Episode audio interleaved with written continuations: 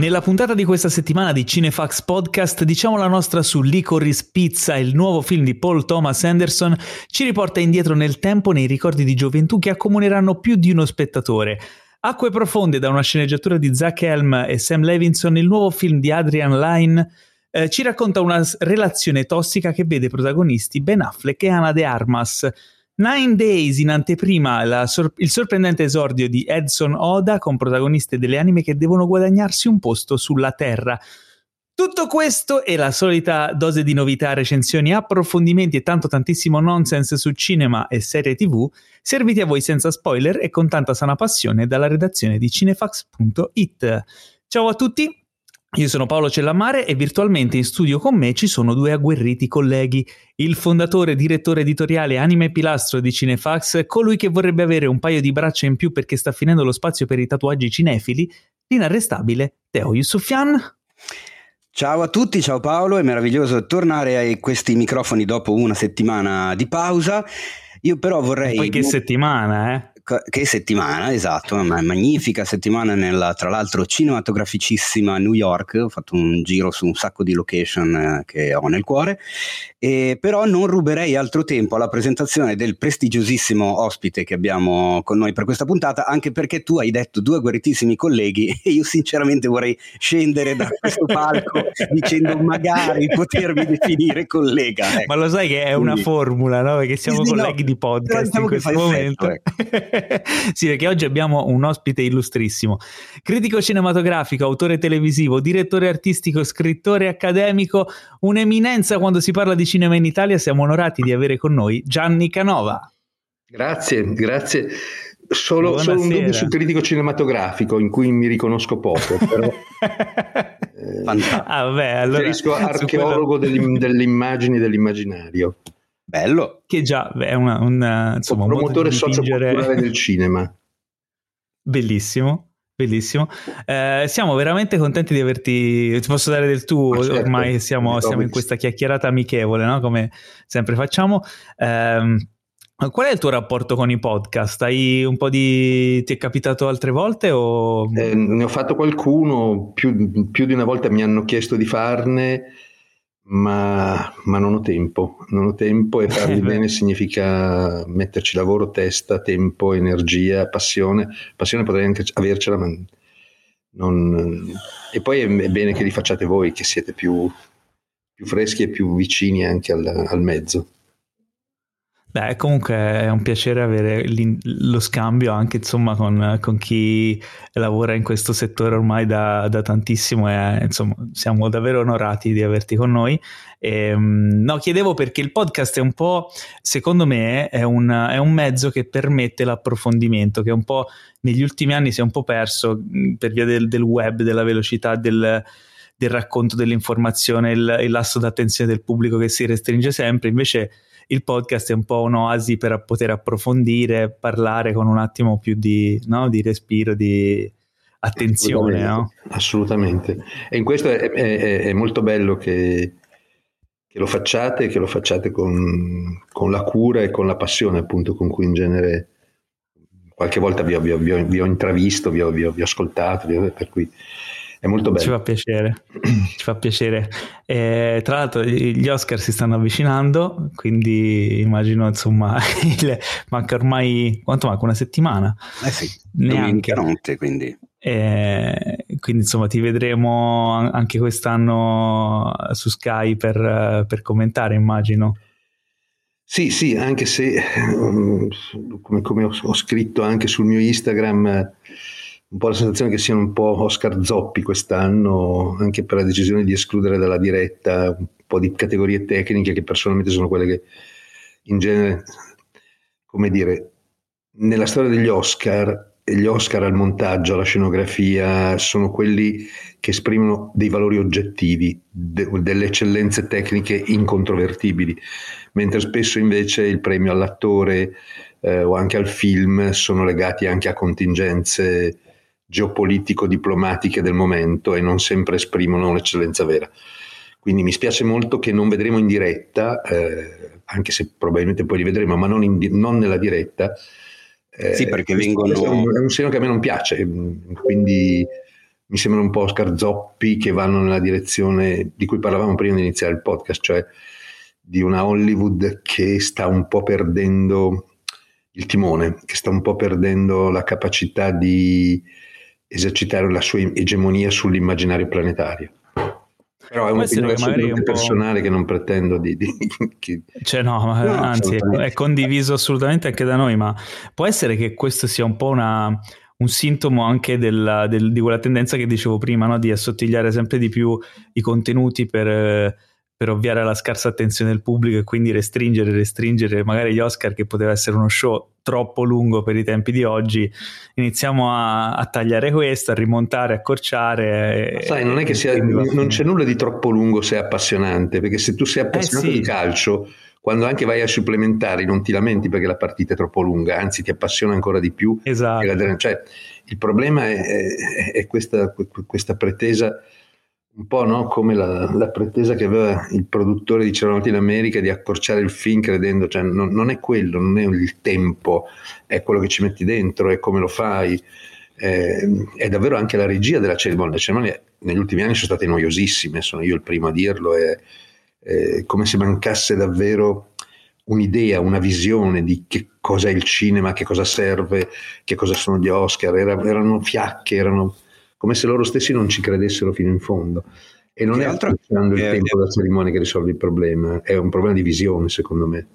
Ed è una decisione che secondo me, cioè allora diciamo che appunto non li vedremo in diretta, ma le vedremo lo stesso, nel senso che vengono registrate prima e poi manda- viene mandata in onda solo la registrazione della premiazione e discorso di ringraziamento. Più che altro è una decisione che Ehm, insomma, cioè, è come se appunto la, l'Academy e la regia, anzi soprattutto la regia della, della notte degli Oscar, eh, considerasse quali siano le, le, categorie che al pubblico non interessano.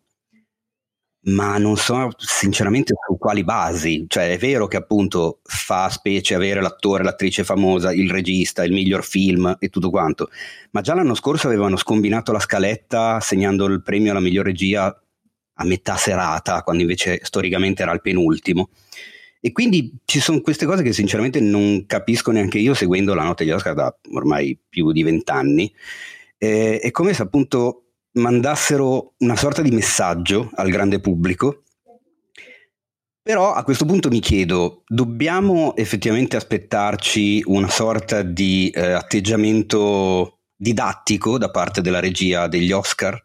Oppure è qualcosa che non spetta a loro ma ad altri, tipo non lo so, appunto alla critica, eh, a chi parla quotidianamente di cinema, cioè se la regia una, della notte degli Oscar sceglie di far credere al pubblico che montaggio, scenografia e colonna sonora siano categorie meno importanti, dobbiamo dar retta a loro cioè dobbiamo aspettarci da loro una sorta di educazione del pubblico o qualcun altro che se ne dovrebbe occupare? Non è una questione di educazione, bisogna capire che cosa sono gli Oscar. Eh, tu sei partito da un assunto in cui dici gli Oscar sono prima di tutto uno spettacolo televisivo. No, gli Oscar esatto. sono prima di tutto un premio che una, una grande industria dell'immaginario dà a se stessa e sceglie di, di, veicolarla attraverso una diretta televisiva. Potrebbe anche scegliere di veicolarla eh, attraverso altri, altri metodi o altri strumenti.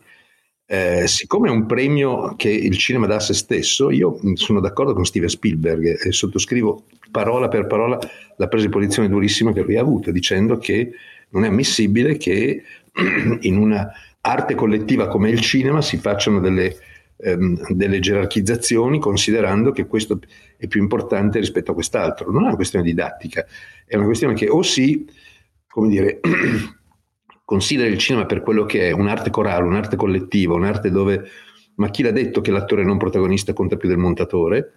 E quindi sarà poi il pubblico a scegliere. Quindi è didattica questa scelta di, di, escludere e di far credere che quelli siano i più importanti, nella presunzione che siano quelli che interessano più il pubblico. Ma scherziamo, il pubblico che sta in piedi la notte a vedere gli Oscar in tutta Europa è, forse più interessato a quegli altri premi che non. È tutto discutibile, insomma. E quindi nella mh, nella mare magnum delle opinioni io mi sottoscrivo l'opinione di Steven Spielberg, che è uno, come dire, che eh, qualcosa ha insegnato a tutti noi. Ecco. Eh Direi di sì, anche perché ri- ricordiamo e butto lì un cinefecto, visto che ci chiamiamo in questo modo.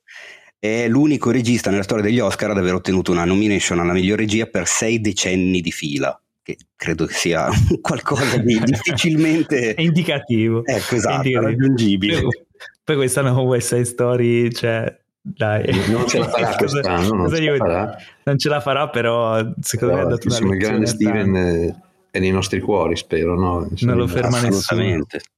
Io diedi la tesina di maturità sul cinema di Spielberg andando un po' contro il mio professore di cinema che non vedeva di buon occhio il, il cinema diciamo di intrattenimento e quindi così per, per, rompergli anche un po' le balle mi concentrai assolutamente sul di intrattenimento, no? questi che vorrebbero, vabbè. Quanti guasti. Allora, quanti sarebbe guasti. da fare un discorsone esatto sulla, sulla definizione.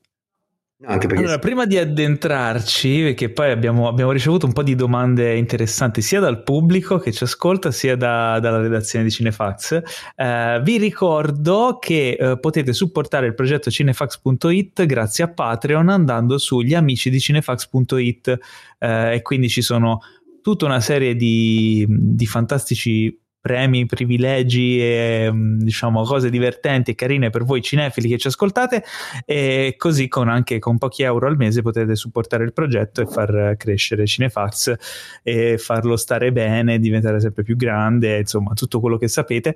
Quindi andate sugli amici di cinefax.it e troverete sicuramente quello che fa per voi.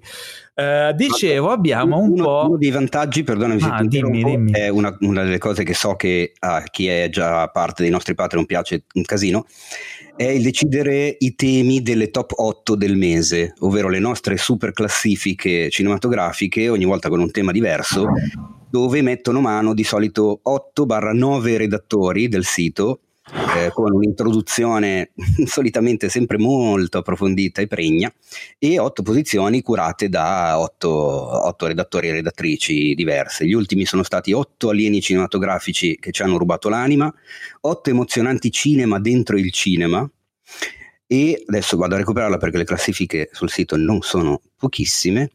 Eh, aiuto.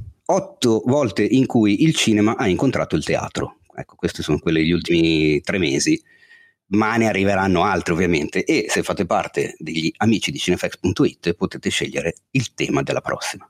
Cioè, ma potrebbe, uno potrebbe anche dire gli otto film in cui si beve la birra? Ma oddio, a, a tal proposito c'è il nostro Fabrizio Cassandro che ha una rubrica sul sito che si chiama proprio Cinema e Birra lui essendo un eh, conoscitore e sommelier delle birre, eh, analizza ogni volta un film dove i protagonisti in una scena particolare bevono della birra e non solo parla del film, ma eh, sceglie anche una birra. birra. con il quale accompagnare la visione del film. E Meraviglioso. Gli articoli sono sempre molto interessanti. Fantastico. Allora, passiamo alle domande. Dunque, vado, insomma, ce l'ho qui. Eh, il primo che ho scelto eh, è Stefano G87 che su Instagram ci scrive. Eh, ma ciao a voi, per la domanda del podcast mi chiedevo, ha ancora senso la critica professionale cinematografica con il proliferare dei social dove ognuno tra chi ha più competenze e chi ne ha molte meno può atteggiarsi a critico anche con una nutrita schiera di fan. Intendo in questo momento attuale dove tanti youtuber, instagrammer, spero si dica così, sono seguitissimi e apprezzatissimi. Grazie mille, vi si vuole sempre un casino di bene. Ah, questa è una domanda un po' così, un po' polemica, un po' non lo so, ostica, perché effettivamente è una tematica che negli ultimi anni credo che si sia affrontata tante volte, no? Con questa liberalizzazione del, de, della parola che, che, può arrivare a tanti così facilmente grazie a internet si è iniziato insomma a, a sfumare un po' il, le, le, mm, le, definizioni di chi è che, chi fa cosa chi è diciamo chi lo fa con uh, cognizione di causa o meno e secondo me una domanda su cui Gianni potresti dirci la tua perché siamo curiosi. Ma guarda, la, la premessa è che io, come dicevo all'inizio, non mi riconosco nell'etichetta di critico cinematografico perché da anni rifiuto, non troverete da nessuna parte, io non do le palline, le stellette, eh, perché tutt'al più, e non dico mai un film è bello e brutto, tutt'al più mi sentirete dire mi piace, non mi piace, mi interessa, non mi interessa. può anche essere un film che non mi piace, che trovo straordinariamente interessante, o un film che mi piace molto, su cui non mi va di dire nulla. Eh, non ho la pretesa di attribuire al mio giudizio personale soggettivo un valore oggettivo assoluto valido, valido per tutti. Motivo per cui non mi riconosco in questa etichetta. Detto questo, trovo che il proliferare di siti, di, di influencer, di youtuber sia uno straordinario esercizio di democrazia critica, che sia una forma molto bella di ermeneutica collettiva e sociale, dove si mette in circolo il senso e dove il senso eh, in qualche modo cresce nella, nella, proliferazione anche di punti di vista diversi, portati da persone che hanno esperienze diverse di visione, di conoscenza anche del cinema. Detto questo, questo non vuol dire però mettere tutti sullo stesso piano. Non vuol dire mettere tutti sullo stesso piano perché quando io sento, come dire, giudizi mh, lapidari eh, fatti da persone che per esempio non capiscono che quel determinato film è una rivisitazione, faccio per dire, di un capolavoro di Rossellini perché non sanno neanche chi è Rossellini, non hanno mai visto un suo film, allora io rivendico non di avere più, io, di avere più competenza. Cioè la differenza fra me e un, e un uh, ragazzo che comincia adesso, probabilmente lui può essere molto più bravo, intelligente, acuto. L'unica differenza è che io ho visto qualche migliaia di film in più di lui, ho passato la vita a studiare il cinema, a leggere i libri di cinema, a divorare riviste di cinema e quindi, eh, come dire, poi questa competenza può anche portare ad, all'accecamento e a non vedere cose che un, che un diciottenne ehm, arguto e intelligente vede meglio. Però, non, ecco, rivendicando l'idea che è bellissima la democrazia critica, eh, non cadiamo nell'errore di mettere tutto, tutti sullo stesso piano nel senso che per esempio c'è una storia del cinema eh, che va conosciuta anche perché buona parte del cinema contemporaneo non la puoi capire profondamente se non sai cosa c'è dietro, se non sai quali sono le fonti, i modelli eh, a cui sia il cinema d'autore che il cinema di intrattenimento, per usare la formula che ho usato prima Teo, in qualche modo si rifanno. Eh, e quindi, quindi benvengano, insomma, pur nella consapevolezza però che anche in questo mestiere, se mestiere è o in questa passione, ci vuole studio, ci vuole rigore, ci vuole approfondimento e non improvvisazione. Ecco, la, se c'è una cosa che mi infastidisce è chi, è chi spara giudizi eh, sia positivi che negativi, lapidari, senza argomentarli. Quello mi infastidisce un po'. Beh sì, perché no, sono d'accordo al 100%, siamo d'accordo. Eh, esatto, è un po', fa, parte è un po della linea nostro... editoriale, esatto. cioè, è, è, è, tra le eh. linee editoriali del sito che vengono consegnate a ogni redattore, quindi direi che proprio su questo non, non, non ci può essere dibattito perché siamo super d'accordo su questa cosa.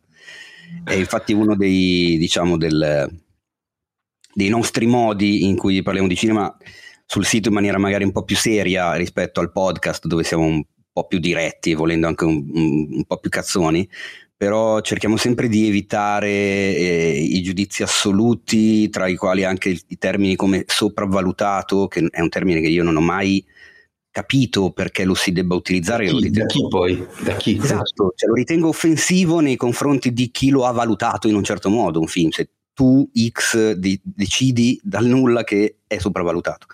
Oppure... Oppure sai quando, quando, si esce dal cinema a Venezia, no, ai festival, 20 mm, minuti in meno, no? Che è quella frase. esatto. Sì. poteva togliere una mezz'ora. sì, Qua, è un classico. Oppure quelli che dicono oscuro e incomprensibile, a cui rispondo no, sei tu che non capisci, non è il film oscuro. eh beh sono dei classici ormai. Uh, va bene, vado, vado, alla prossima domanda che ci arriva da Manuel Di Fini su Instagram. Questo è divertente. Eh, ci chiede: ci si sente male a scrivere recensioni negative o si prova freddezza assoluta? Qui, questo Manuel, il nostro Manuel, deve essere un po' una persona molto empatica, quindi cioè, tipo, chiede se effettivamente quando capita di scrivere una recensione negativa eh, si provi una certa sofferenza. Dalla, dalla, è mai capitato? Dalla disposizione psicologica ci sono dei colleghi che conosco molto bene con un sottofondo sadico nella loro personalità, un po' inespresso, che invece godono. mi ha telefonato domenica scorsa un, un, non faccio nomi, per un autore del cinema italiano, un attore di commedie che quasi piangeva eh, per la stroncatura ferocissima uscita su, su, un quotidiano nazionale del suo ultimo film. E, e diceva, insomma, può anche non piacerti, ma perché questo astio? Questo... Quando ci abbiamo lavorato per un anno, ci abbiamo messo tutta no, la, la, la, passione. Eh, no, io poi sono, sono convinto che eh, di questi tempi, almeno per come intendo io quello, quello, che sto facendo in questa fase, ultima fase della mia vita, io mi definivo appunto promotore socioculturale del cinema, nel senso che quando scrivo, parlo con voi in televisione, quando faccio lezioni all'università, l'obiettivo che mi impongo è quello di contagiare chi ha la pazienza di ascoltarmi con la mia passione. E quindi se un film non mi piace, non ne scrivo. Non, non, non, dirò mai a nessuno non andare a vedere quel film. Perché? Cioè, posso dire vai a vedere quello perché secondo me ti piacerà, ti, ti incuriosirà. Se non mi piace, non, non, cioè, lascio che siano altri, anche perché appunto è, c'è, c'è, sempre un atto di arroganza intellettuale nel dire, nel, nel, nello sconsigliare gli altri e, no, e non mi piace, non mi piace, non mi piace fare il giudice, il boia, il pubblico ministero che emette sentenze inappellabili. Eh, il problema è quando arriva un amico che ti dice andare, vorrei andare stasera a vedere questo film, tu l'hai visto e l'hai visto ed è veramente brutto e cosa, cosa, gli puoi dire? Attenzione, Ma diversamente, meritevole. diversamente meritevole Paolo, non si Noi abbiamo coniato questo aggettivo. con gli amici è un conto, io parlavo di prese di posizione pubbliche, tu mi hai detto scrivere una stroncatura, sì, con gli sì, amici si può, si può, come dire... Ecco, un'altra cosa può, è, può sfogare. Ecco, un'altra cosa è invece eh, prendere, prendere posizione, anche perché eh, l'ultimo numero del, di una rivista piccola rivista che faccio, che faccio con l'Istituto Luce, che si chiama Otto e Mezzo, mezzo. era dedicata, vi faccio vedere la copertina, Ecco, io invece ne approfitto e intanto mi preparo con un'altra copertina da fare. Ok, quando ah, copertina diciamo, bianca con uno sca- è uno scarafaggio. Uno scarafaggio. Ok, quando, quando diciamo, diciamo che è un film brutto, brutto. Mm. Eh, perché facile no? dire... Eh, quindi abbiamo interrogato un, po' di critici, di influencer, di attori, di registi, di produttori, cercando di eh, far scoprire le carte, cioè che cosa che ti induce o ti, ti legittima a dire che un film è brutto. lo chiedo io a voi. Teo, quando è che dici? Allora, nel caso per esempio della commedia, no? di cui parlavi prima, se una commedia non mi fa ridere, io lo reputo un crimine. però, però c'è, una, c'è, un fattore che è quello della sensibilità comica che abbiamo, no? che è diversa. Quindi io so che magari ci sono tantissimi film che Teo adora, commedie, e a me non fanno ridere. Io soffro quando lo vedo, però capisco che toccano le sue corde, non le mie, quindi non lo posso giudicare universalmente cattivo. Come ci sono delle commedie che io adoro e lui no, o insomma, sono gusti però effettivamente quando, eh, quando, vedo una commedia che non mi fa ridere mi, cioè, sto male fisicamente e mi eh, però Paolo quella, non ridiamo tutti delle rabbia. stesse cose così come non piangiamo tutti delle stesse cose cioè, io facevo lezione la mm, settimana scorsa in un, master della, della, mia università dove sto facendo un modulo proprio sul comico sulla commedia e c'era una ragazza che mh, mm, il, il, discorso era finito su Cacco Zalone e stavamo cercando di, mm. di, di smontare alcuni meccanismi del comico soprattutto del comico di linguaggio che, che, che fanno parte insomma, del, del, dell'arsenale comico di Checco e questa ragazza diceva che lei non riesce proprio a ridere e i suoi compagni ma come non ridi? No, lei diceva che è assolutamente refrattaria a un certo tipo di risata scatenata dal, soprattutto dal comico italiano.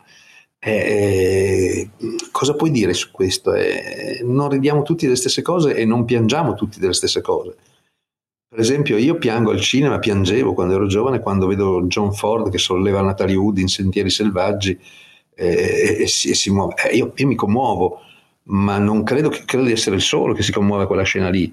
Eh, per fortuna ogni atto di visione è un atto d'amore fra un testo film e uno spettatore, dove sì. come dire, la soggettività di, di, quelli che hanno fatto il film si incontra con la soggettività dello spettatore e produce emozioni che sono ogni volta diverse, che non sono ripetibili, non sono replicabili, non sono serializzabili.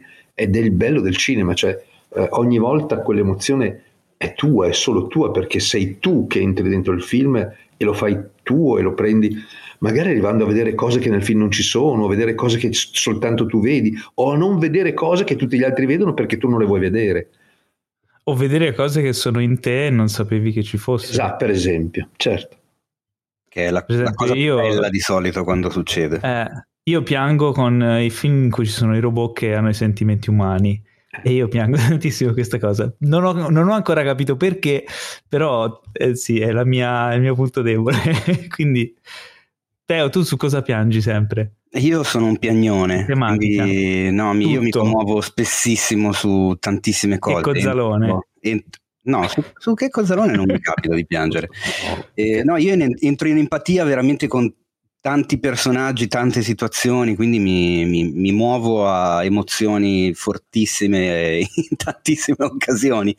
Eh, ad esempio, uno dei film di cui parleremo stasera, che appunto ho visto in, ho visto in anteprima, diciamo, Nine Days, poi ve ne parlerò, è un film che mi ha a un certo punto lacerato dentro eh, e non me l'aspettavo per come si stava eh, sviluppando.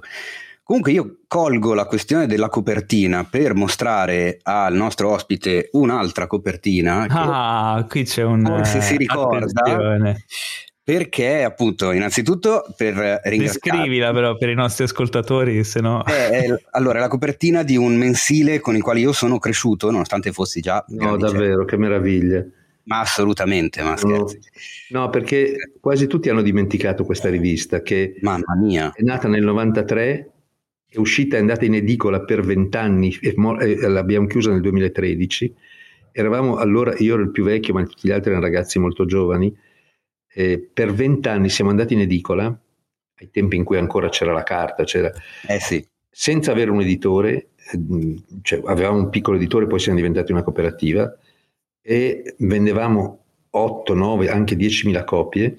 La redazione era in uno scantinato, lavoravamo tutti gratis con una passione divorante e mi piace ricordare che da quella rivista sono usciti e si sono formati lì l'attuale direttore del Festival di Berlino Carlo Chatrian, l'attuale direttore del Festival di Locarno Giona Nazzaro, uno dei bracci destri di Alberto Barbera alla Mostra del Cinema di Venezia Mauro Gervasini, eh, la direttrice di Rai Cinema Paola Malanga, eh, e potrei andare avanti. Eh, cioè è stata una fucina eh, di, di, di, ragazzi che adesso fanno, fanno, di tutto, fanno i registi, fanno i produttori televisivi, fanno eh, i direttori di giornali, fanno, è stata veramente una, una, una scuola di, grande passione e tra l'altro l'anno prossimo, eh, nel 23, saranno i dieci anni dalla, dalla, chiusura e saranno i 30 anni dalla nascita vorrei fare una grande reun- reunion chiamando tutti quelli che hanno collaborato in una grande festa dove ognuno salirà sul palco e leggerà un articolo pubblicato su due, quello in cui, in cui più, si,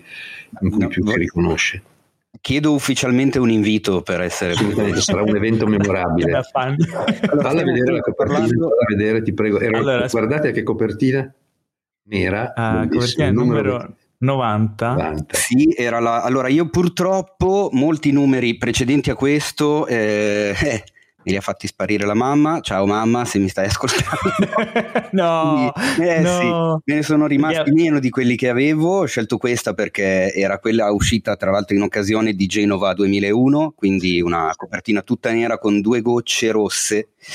Eh, insomma, una scelta particolare. La, la, la, la rivista si chiama Duel che poi cambiò nome addirittura negli ultimi anni, diventò Duellanti, mi ricordo, cam- cambiando anche un, un, po' il formato. Un Diventiamo una cooperativa, una cooperativa eh. di, di, di, di, giornalisti, eh, quindi non, non, possedevamo più il marchio, quindi abbiamo dovuto cambiare, ma lo spirito era sempre quello e comunque era sì. riferimento a due film di culto per noi, Assolutamente. i Duellanti di Ridley Scott, ovviamente. Scott.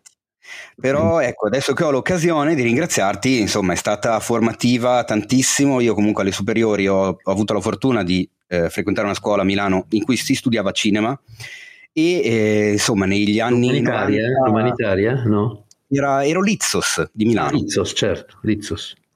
Che bello, se vedi che lo conosci. Mitico. Ah, esattamente, quello di Via Pace.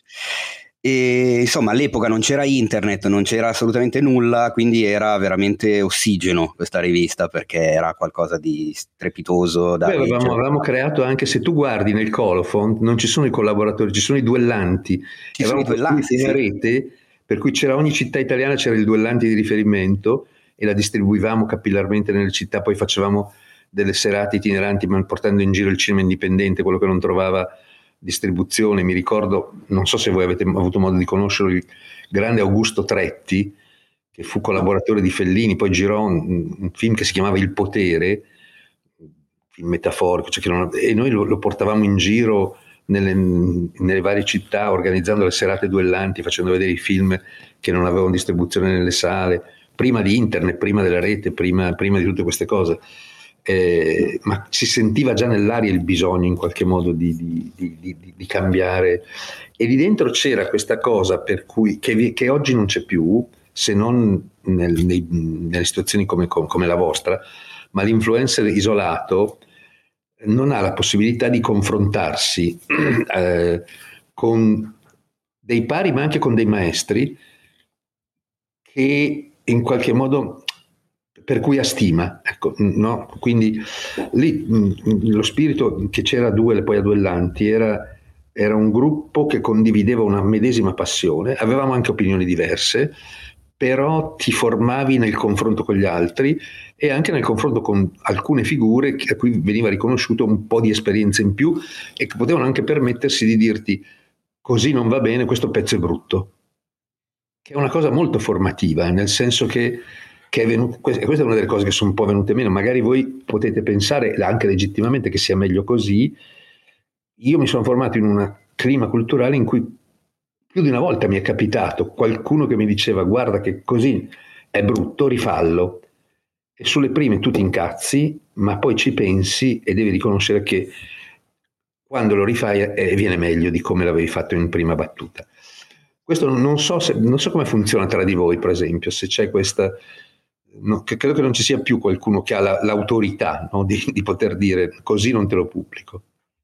Ah, allora no, l'autorità forse non è il termine più corretto. Io come direttore editoriale del sito cerco sempre di essere... Allora, sono uno che, i miei redattori purtroppo lo sanno benissimo, che è attento a qualunque cosa, al dettaglio, al particolare, alla cura, al, al, all'aggettivo. Mm. Es- ah, esatto, alla forma, eccetera.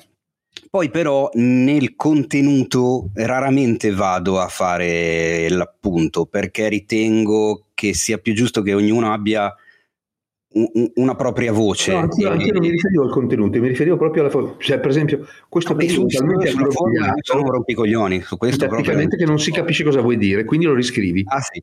Questa è, è un po' la, la cosa. Eh, no, no, sul contenuto non, non si tocca. No, no, la forma sì, però, la forma oscura, la forma eh, no? che dove spazio, Anacoluti, dove, non, non è chiaro neanche tu cosa vuoi dire, insomma. Mm-hmm.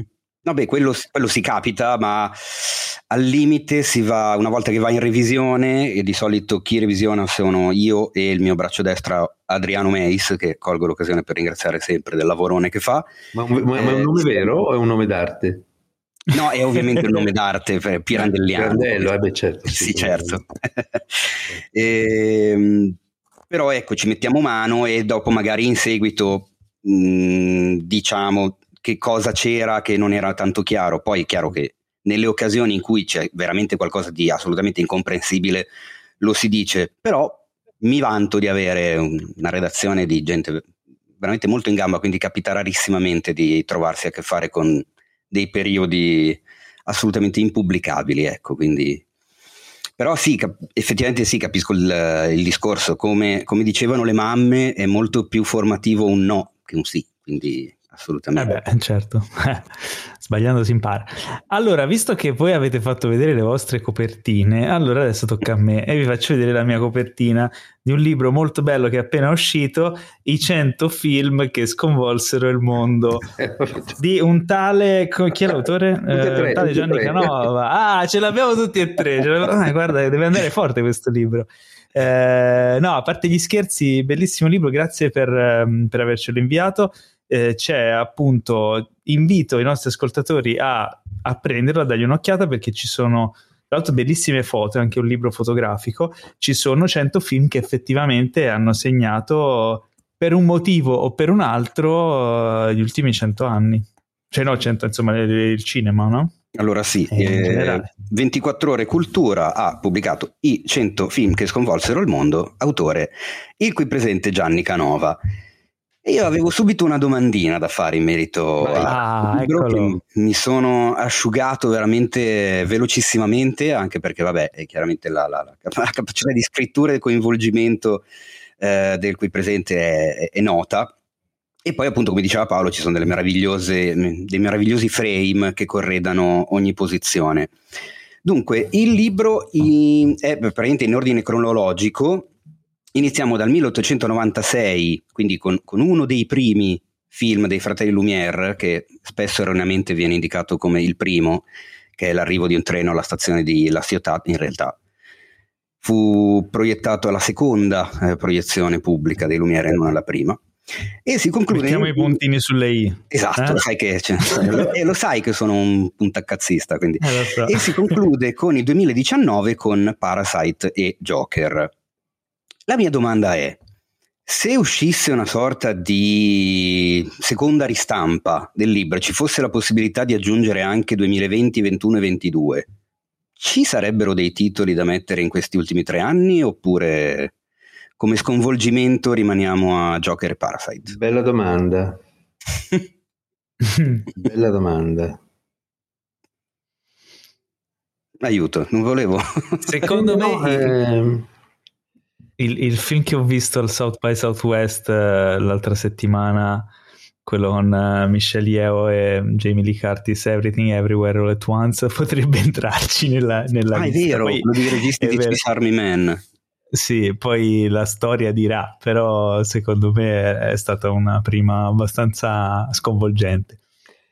No, eh, bisogna poi intendersi su cosa si intende per, col termine sconvolgere, perché poi sconvolgere significa certo. un po' mettere sottosopra ed è un verbo che ha ricadute in varie sfere dell'esperienza nostra, cioè che sconvolge da che punto di vista? Estetico, filmico, sociologico, etico, politico, ideologico. Eh, allora io il libro che era, era lì ed è stato fermo per, per più di un anno, quando, da quando consegna, l'ho consegnato, e io lo volevo finire su Joker perché mi sembrava, essendo io l'autore anche di un altro libro che si chiama L'alieno e il pipistrello, sì, beh, che è riuscito okay. adesso in edizione vent'anni dopo, eh, dove, dove, in qualche modo mm, eh, prendevo i due archetipi di Batman e Alien come categorie eh, per leggere il cinema e la società contemporanea nel passaggio del millennio, mi sembra che oggi la figura di Joker sia una figura mh, davvero epocale. Joker, il Joker eh, dell'ultimo film eh, eh, di Todd Phillips, eh, quello, di, quello di Joaquin Phoenix. E quindi credo che dopo quel film sono usciti altri film molto, molto importanti e molto forti ma resterei ancora lì perché Joker, quel Joker ha una capacità davvero di, di, di, di cogliere tutta una serie di nodi, eh, di tensioni anche sociali eh, e di prendersi la scena che un tempo era di Batman, per cui non è più mm. Batman. Il, tant'è vero che l'ultimo Batman, il di Batman eh, di, di Matt Reeves, diventa una specie di, figura cristologica che collabora con la polizia, scende a consolare gli afflitti, non è più è vero. Eh, eh, voglio dire. Eh, e allora è Joker, Joker la figura epocale e disturbante, no? con quella risata che è scollegata totalmente dal, dal motivo per cui no? Eh, Paolo diceva che non riusciva a ridere. E la cosa straordinaria di quel Joker che ride senza volerlo, una sola volta ride volendo ride per un motivo ed è quando va al cinema a vedere Charlot. E questo, questo lo trovo straordinario, lo trovo perché il cinema la vera rivoluzione del Novecento. Dall'introduzione questo sostengo, cioè quando mm, mi si, mi si, chiede che cos'è che ha cambiato il mondo, la più grande rivoluzione del secolo. Eh, ma, chi, ma, chi, ma tutte le rivoluzioni La vera rivoluzione sarà quella dei fratelli Lumière, perché hanno regalato a uomini e donne di tutto il mondo, senza distinzioni di, di, di classe, di, di, etnia, di razza, di ceto, di credo religioso, di età, un po' di felicità e un po' di possibilità di intensificare la propria esperienza emotiva. Tutte le altre rivoluzioni che pure predicavano felicità, uguaglianza e libertà, alla fine si sono rivelate come massacri, genocidi e semplicemente hanno spostato un po' di potere da qua a là. Il cinema non ha introdotto nuovo dolore nel mondo, il cinema ha portato benessere e ha arricchito straordinariamente l'esperienza del mondo di tutti, senza, grande arte popolare, grande arte, eh, grande arte alla portata veramente di tutte le donne e di tutti gli uomini che hanno vissuto nel Novecento su questo pianeta. E questo è stato il grande sconvolgimento, eh, la, la, la, la, cosa per cui, per cui non possiamo che, che essere grati a questa invenzione senza futuro che però si proietta così profondamente e intimamente nel nostro futuro. Non possiamo fare a meno del cinema, anche quelli che non se ne rendono conto vivono immersi in un immaginario cinematografico, anche i ragazzini che al cinema non ci vanno, che, che non frequentano più le sale. Eh, perdono l'idea che il film ti possa sconvolgere, perché nel, nel finale dell'introduzione io dico, proprio dico, dico così, eh, per poter essere sconvolgente, qualsiasi film va visto al buio, in sala, sul grande schermo, perché nessuna immagine vista su un monitor poco più grande di un francobollo o di una cartolina può produrre veri sconvolgimenti nel tran tran della nostra vita. E io di questo sono... Per carità, vediamo tutti, io stesso per primo, i film su, su, ormai no? con i link sul computer, su, ma non sono mai sconvolgenti. Cioè, i film che ti sconvolgono profondamente, che ti mettono sotto sopra, sono quelli in cui tu sei lì e, e vedi un occhio più grande del, di tutto il tuo corpo. Eh, questo è meraviglioso. Vedi, vedi eh sì. un dettaglio di un dito che diventa più grande di, di, di, di una tua gamba o di un grattacielo. Eh, il cinema è questa roba qui.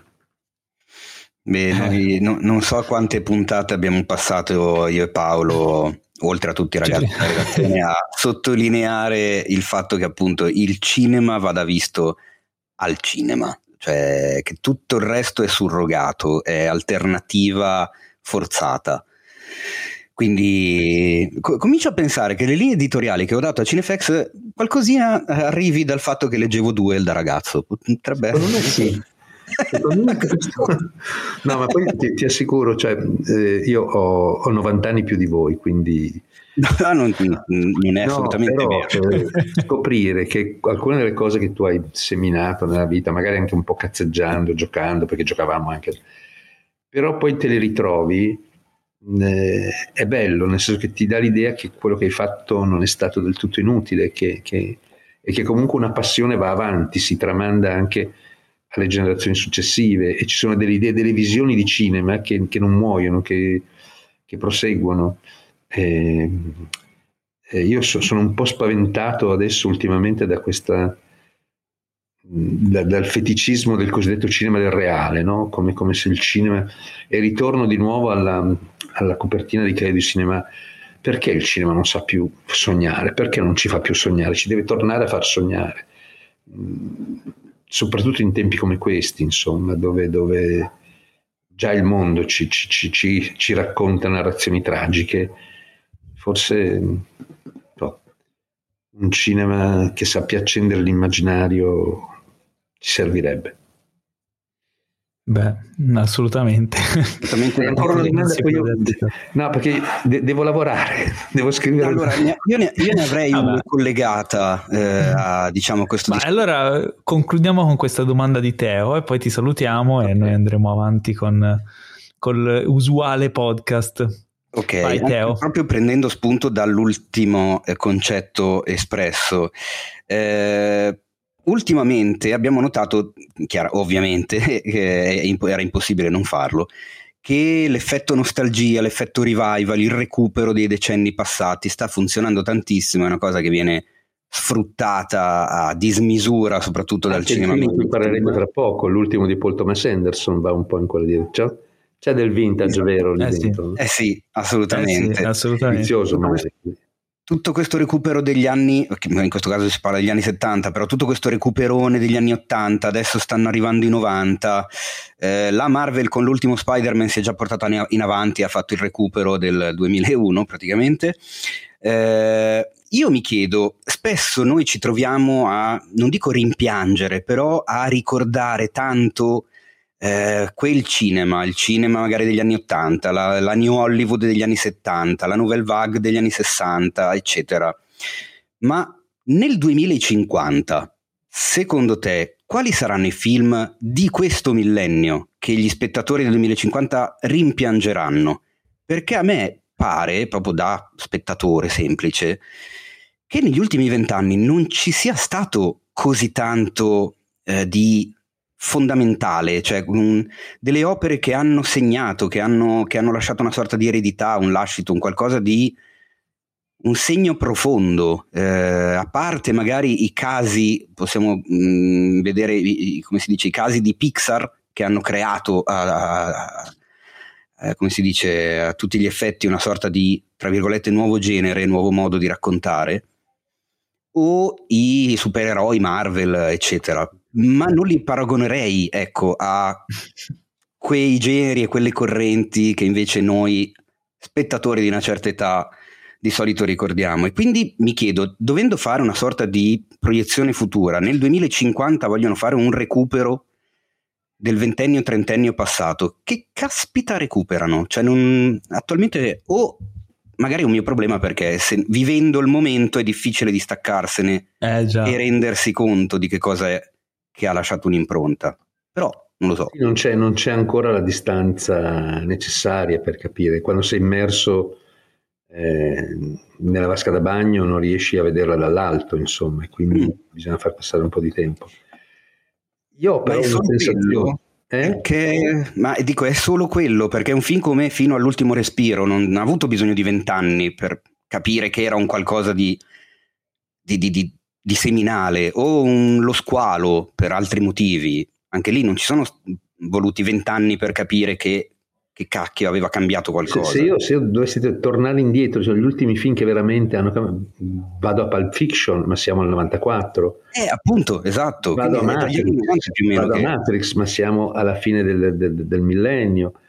Eh, l'ultimo Lynch, l'ultimo Cronenberg, ma sono tutti autori del Novecento che hanno... Eh, eh, Lynch dopo in Empire, eh, che io trovo peraltro un capolavoro assoluto. Eh. Eh, e poi non, cioè, cioè, non è, è, come se proprio nella misura in cui eh, viviamo in un immaginario che fa molta fatica a immaginare, a prefigurare, eh, desiderare un futuro, ci aggrappiamo a un desiderio che scivola verso il passato perché lì abbiamo degli ancoraggi certi e dei valori indiscussi, indiscutibili. E, e, devo dire che io stesso, mh, però questa forse è anche una deformazione professionale da, da, da storico, eh, sto facendo all'università un corso mh, che si chiama Storia del cinema italiano, in realtà faccio solo film del 1960 perché nel 1960 in questo paese escono a poche settimane di distanza La dolce vita, L'avventura, Rocco e i suoi fratelli, La grande guerra, Accattone, Il posto. Vado avanti? tu, tu, vedi questi film e dici ragazzi, cioè, ma anche i ragazzi, i ragazzi che sono che hanno vent'anni, che non hanno mai visto l'avventura o la dolce vita, io quando faccio Dolce Vita e alla fine della, della, della proiezione, poi della lezione, questi si alzano in piedi, fanno una standing ovation a Fellini, io mi commuovo. Io mi commuovo perché... E allora ti dici, sì, ma, ma, c'è oggi Fellini? No, non c'è. Mm, non lo vedo, non lo vedo. Non... È, è, quello che mi chiedo, For, non so, forse è la, la, la, velocità anche di acquisizione delle informazioni, la rete, i social che hanno accelerato all'inverosimile, hanno abbassato la soglia di attenzione, forse c'è, oppure c'è talmente tanta proposta che anche, anche, per far sedimentare le cose, non lo so. Anche, anche mm, ci vorrà tempo. Ci vorrà tempo, sì. Però io trovo che, per esempio, Joker sia un film veramente epocale e anche Parasite a suo modo. E poi non abbiamo parlato sì. di tutto il fenomeno delle serie TV, eh? Perché, eh attenzione, sì. Non sono da sottovalutare. Sono da sottovalutare e lì dentro ci sono delle cose molto interessanti, secondo me, molto interessanti. Poi io continuo a occuparmi sostanzialmente di cinema e non ho tempo di seguire come vorrei le serie però c'è anche quell'universo parallelo che immagino voi affrontiate con, con, sì, sì, sì. con, con e quindi forse lì, forse lì alcune cose sono veramente beh sì l'ultima cosa che ci ha eh. catturato così tanto è Euforia non so se eh, ti è capitato di per vederla esempio, per esempio eh, cosa, vuoi, cosa vuoi dire? ecco, forse si sta spostando quindi la cosa in effetti. Potrebbe essere, potrebbe essere. Per chiudere, c'è un mio amico, un molto intelligente, persona intelligentissima, di gran gusto, non riesce ad apprezzare David Lynch. C'è speranza anche per lui? Eh, eh, mi, mi, spiace molto perché è come, è come un ipovedente, è uno, cioè non tut, non, la, purtroppo la natura non dà a tutti sedotti. Eh, cioè, però, però se mi piacerebbe invitarlo a una mia lezione. Ecco. Ok, allora verrò. Ero io. Invitarlo, perché sei tu che non apprezzi David Lynch. Sono, non riesco, niente, non, è come la commedia no, ma, ma, neanche, toccate, ma neanche Velluto Blu? Velluto Blu non l'ho visto. Ecco. Proverò allora, a vedere Velluto Blu. Elephant Man?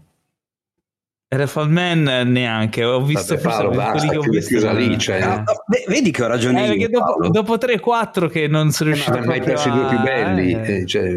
Ok, allora, allora, ci rivedremo. Vabbè, io ho la chiave farò, farò blu di Mulholland Drive tatuata i... sul braccio, quindi sono farò i compiti, troppo di parte. Bene. Di Elephant Man eh. te l'ho già detto un sacco di volte che dovrebbe, doveva essere quello secondo me da cui Sì, partire. lo so Teo, ma sì. cioè, ora me, la, me, l'ha detto Gianni Canova, io posso, insomma, adesso posso fidarmi. Eh. Insomma... Grazie mille per essere no, stato con noi, è stato un piacere. Un e complimenti per il lavoro che fate. Grazie Chef, mille. Grazie mille, grazie mille. Ciao, ciao, a presto. Ciao. E insomma, grande ospitone questa settimana, è stato bello, mi ha emozionato, eh? quando insomma le parole le sa usare Canova, è stato un bel momento, speriamo che abbiate apprezzato anche voi ingrati ascoltatori. Eh? Devo dire di sì, la cosa che mi ha fatto tra, cioè nel senso, mi sono a un certo punto messo a ridere dentro di me perché quando ha parlato del cinema come la più grande rivoluzione del Novecento, perché a differenza delle altre non ha mai portato, non ha portato dolore per nessuno, e io mi sono commosso parecchio. Però poi mi sono messo a ridere perché avevo appena finito di dire che sono uno che si commuove facile, quindi lo, stavo, lo stavo esattamente dimostrando in quel momento. Anche se non è vero che non ha portato dolore per nessuno, perché come ha raccontato lui stesso, il regista della commedia che è stato stroncato, lui ha sofferto. Eh, Vabbè, ma quello non è mica colpa, dolore c'è sempre. non è mica colpa del cinema in quanto tale quello. Quindi. E eh, chi lo sa.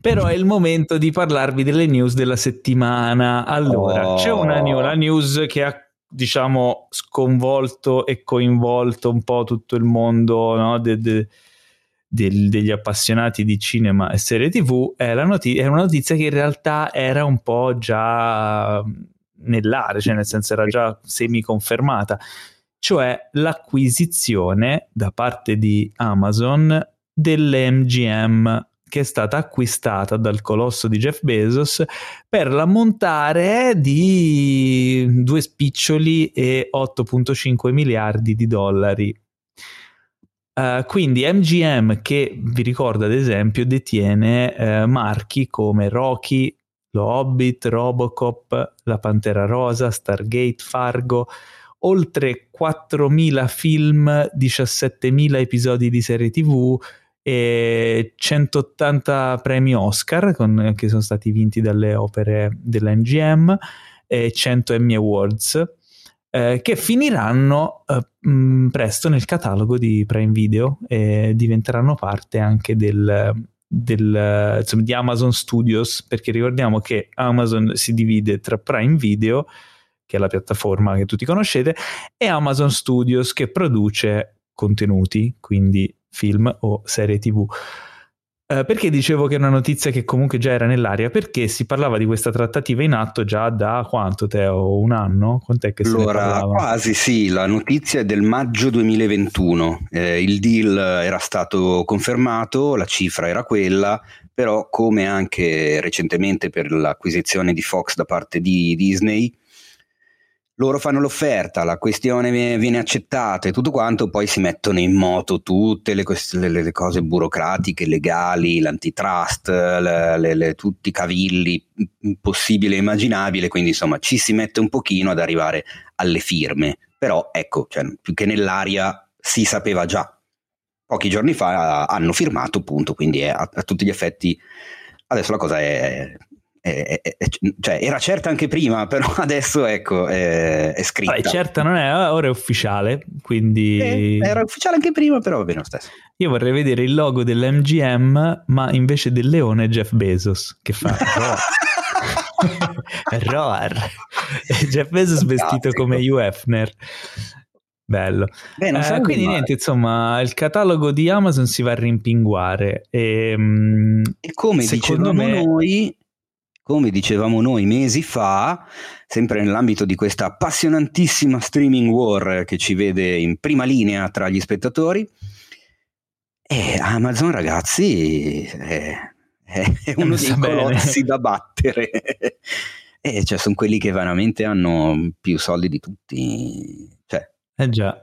Più o meno, Aument- perché poi c'è sempre una certa Apple che volendo domani se si svegliasse con la luna buona potrebbe decidere di comprare qualcuno tipo Disney per darvi un'idea delle dimensioni mm. di, di, Apple.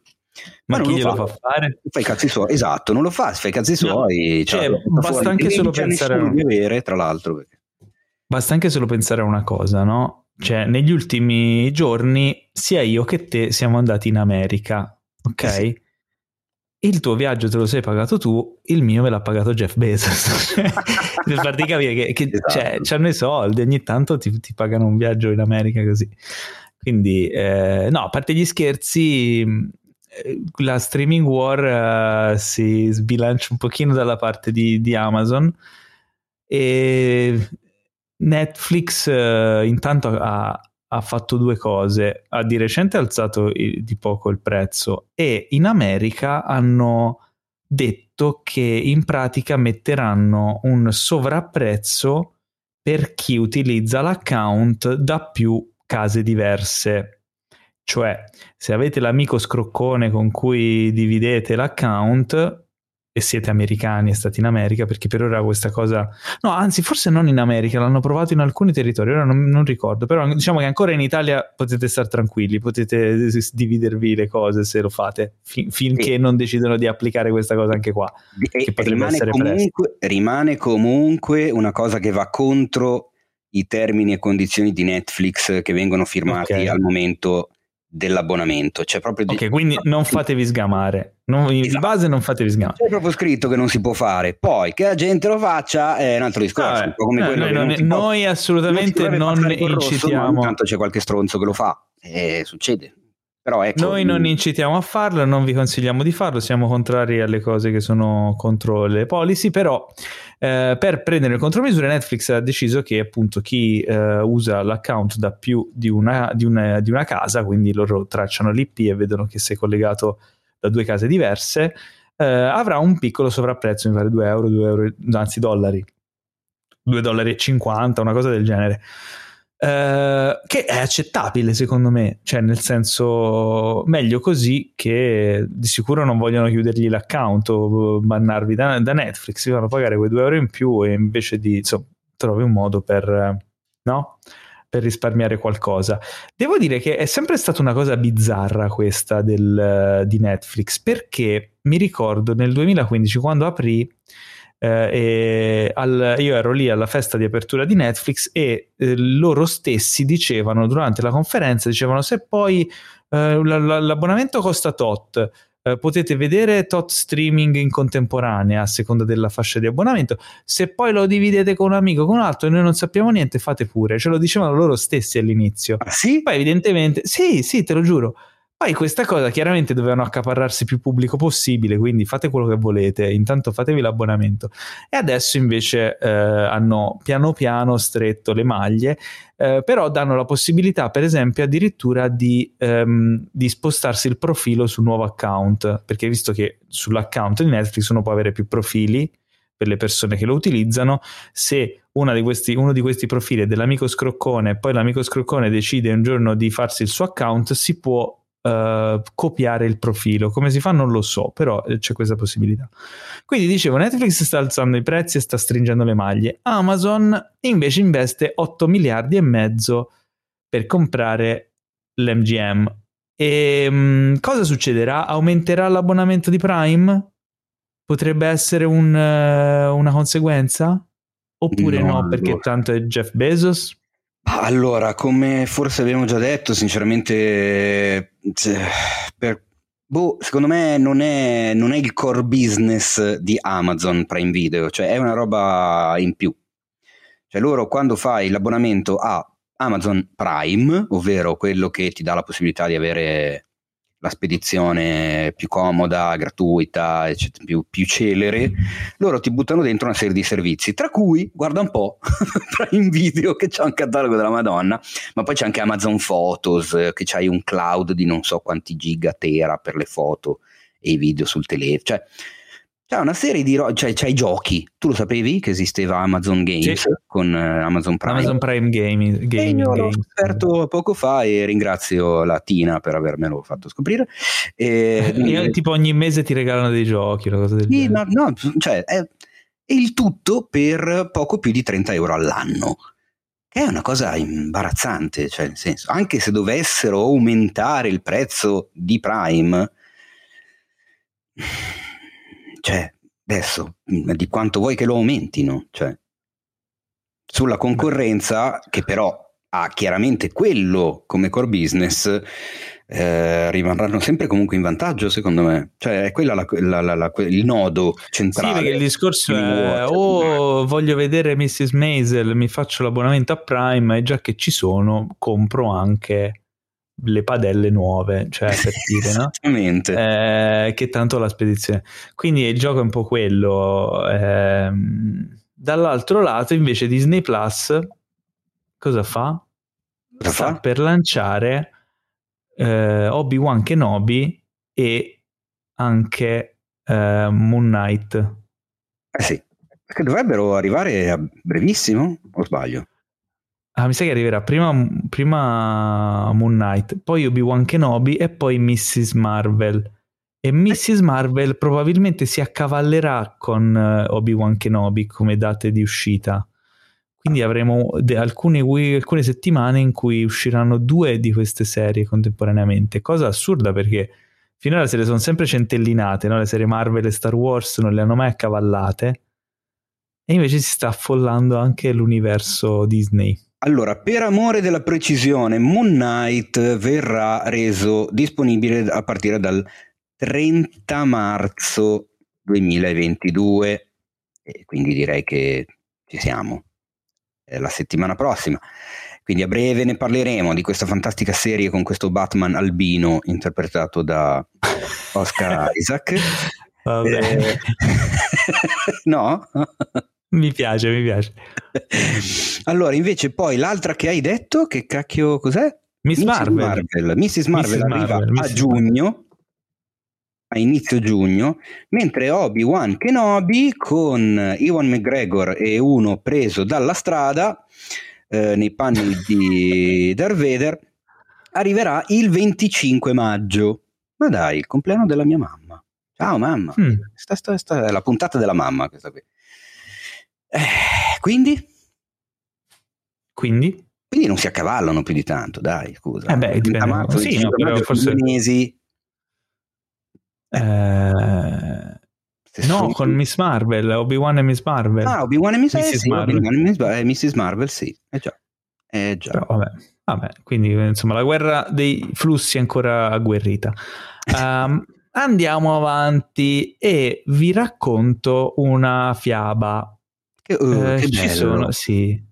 ci sono uh, quanti sono? Quattro, no, cinque, cinque, bambini felici che vanno a Cannes quest'anno, andranno a Cannes, oh. hanno una casetta insieme fatta di marzapane e hanno scoperto che a Cannes verrà presentato il nuovo film di George Miller.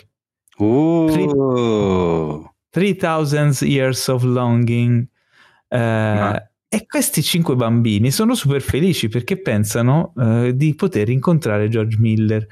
Però non è una fiaba a lieto fine questa qui, perché scopriranno poi, il giorno prima di partire, che George Miller eh, debutterà con il suo film il giorno in cui loro non ci sono più, perché sono tornati in Italia. Probabilmente andrà così, non lo so ancora. Ma... successe eh, quando ci fu eh. film, l'ultimo film di Quentin Tarantino. Eh già. Esattamente eh come già. successe quando ci fu Titan e anche Ick. Parasite. Diciamo che è una cosa, una cosa ricorrente. Il film dell'anno esce.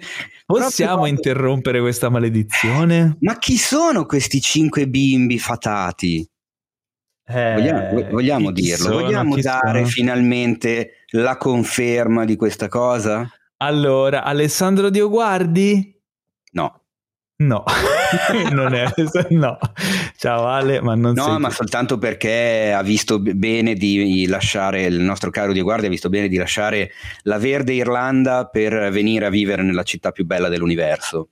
Che è ovviamente Milano, scusate. Eh già, eh e già. quindi niente, tra quello, il bambino e tutto quanto ha avuto un no, po' no, di cose da seguire, quindi quest'anno non è dei nostri. Ma ma Enrico Tribuzio? No. No. no. Teo Yusufian? Sì. sì. Quindi sì. Qui due presenti Paolo Celamare Teo Io e Teo accompagnati dall'ineffabile Adriano Meis, dal fantastico fotografo cinefilo e zoologo Pietro Baroni. E zoofilo. Esatto, soprattutto. E attenzione, attenzione, dal nostro amico regista degli Slim Dogs Mauro Zingarelli, faremo i cinque bambini fatati nella casetta in quel di Cannes per il Festival dei maledetti francesi 2022. E non vediamo l'ora. Innanzitutto colgo l'occasione, anche se non ci ascolteranno mai, per ringraziare il Festival di Cannes che dopo solo quattro edizioni, di cui una saltata, quindi fondamentalmente tre edizioni, siamo passati da avere un accredito bianco ad avere tre accrediti gialli. Quindi evidentemente uh. cinefax.it a Cannes piace molto perché ci stanno, cioè ogni anno ci promuovono. Cioè, op, op, op, per chi non lo sapesse, il colore degli accrediti di Cannes per la stampa equivale al colore delle cinture di judo. Quindi, eh beh, quando meno. sei una pippa inizi c'è la cintura bianca e l'accredito bianco, poi passi all'accredito giallo, ok? Poi c'è la cintura verde. No, poi cintura... c'è il blu e il viola, ma non mi ricordo se c'è prima questo o se c'è prima il viola e il blu. Comunque Io voglio l'accredito nero. Voglio arrivare all'accredito nero terzo dan. Credito nero non c'è? credo che non esista.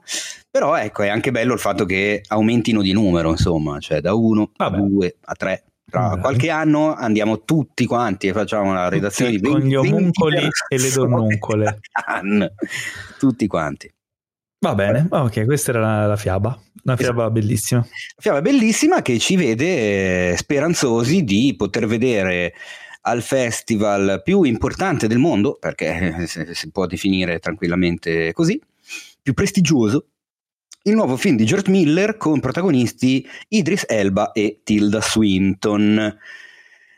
Eh, di cui si sa pochino e che sarà il film che precederà Mad Max Furiosa, che sappiamo che arriverà dopo.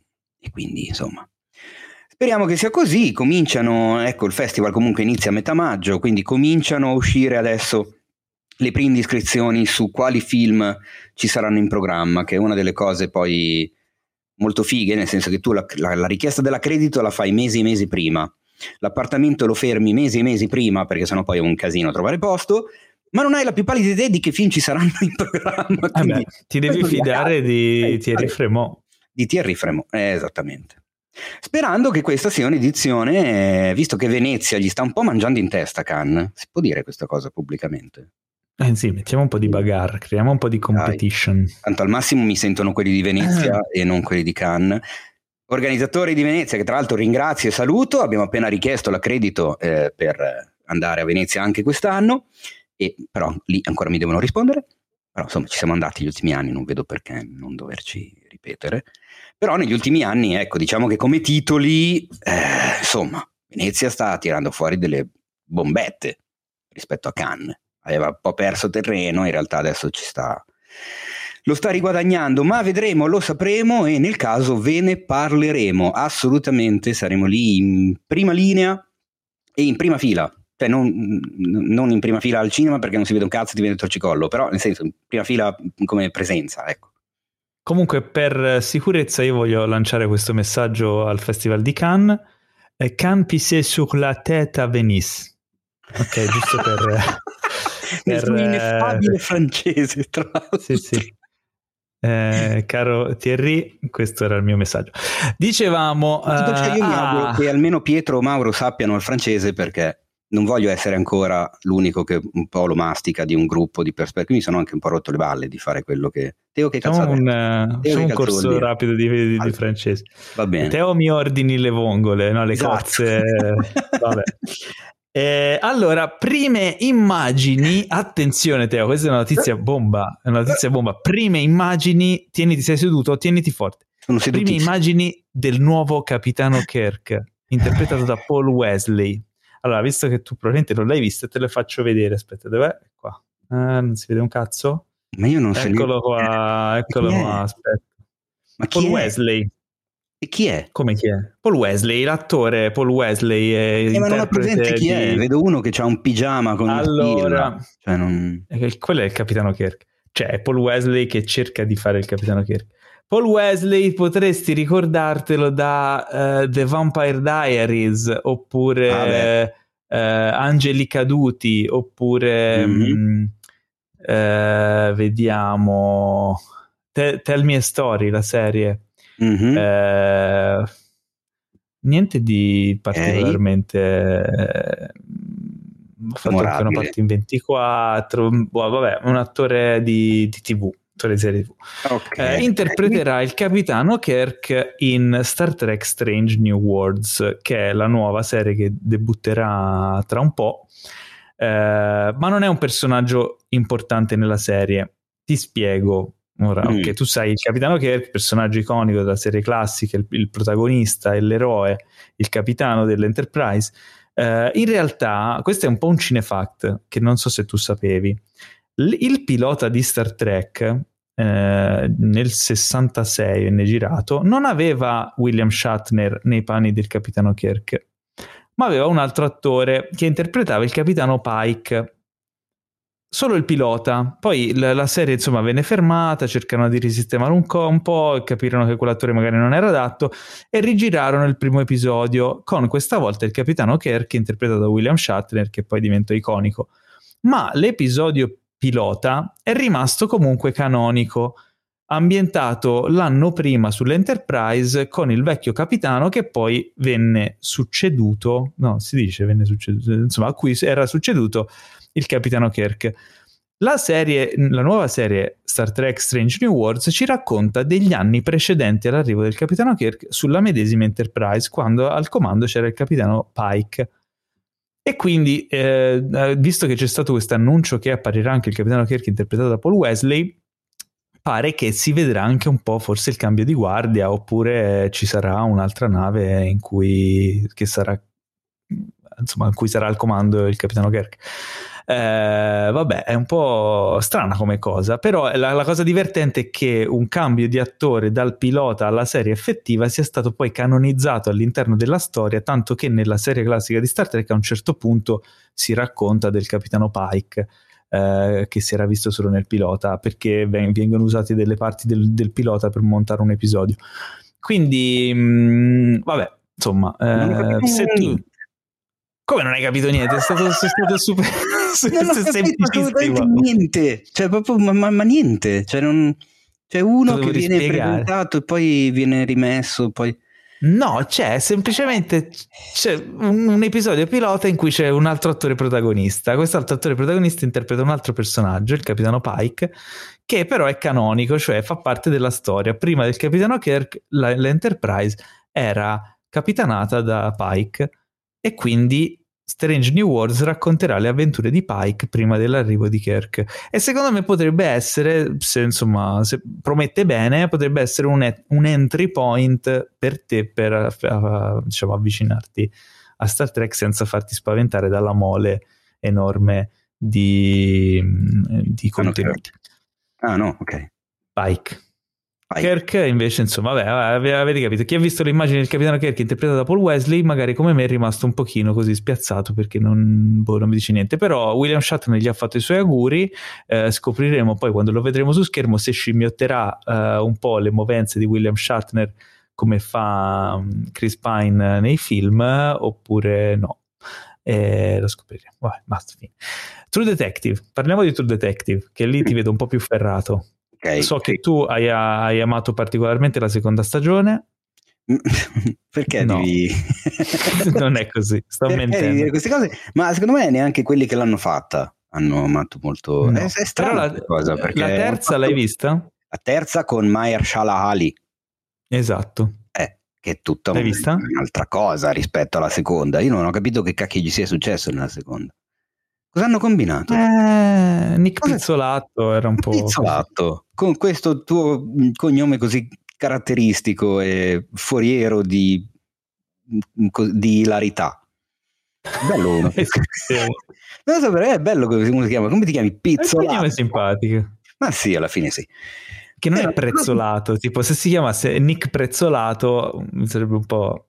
No? Sarebbe brutto, poverino. Ma che eh, cosa succede con True Detective, Paolo? Raccontaci, raccontacela tutta, nonostante ci sia la, presente, la, la news presente sul sito su cinefx.it. Che ah, succede che Nick, Nick Pizzolatto... ha fatto in modo di pubblicare con una copertina bellissima mentre io ero a farmi i cazzi miei in vacanza, quindi Colgo l'occasione per ringraziarvi tutti quanti, dal Meis a Morena, al Batelli, al Cassandro, a Lorenza, a Matilde, a Alessandra, a Jacopo, all'altro Jacopo, eh, a Gritti, all'Antolini, a Nadia, a Lorenza. Eh, adesso mi sto dimenticando qualcuno, quindi farò brutte figure, però siete stati bellissimi e bravissimi, più del solito.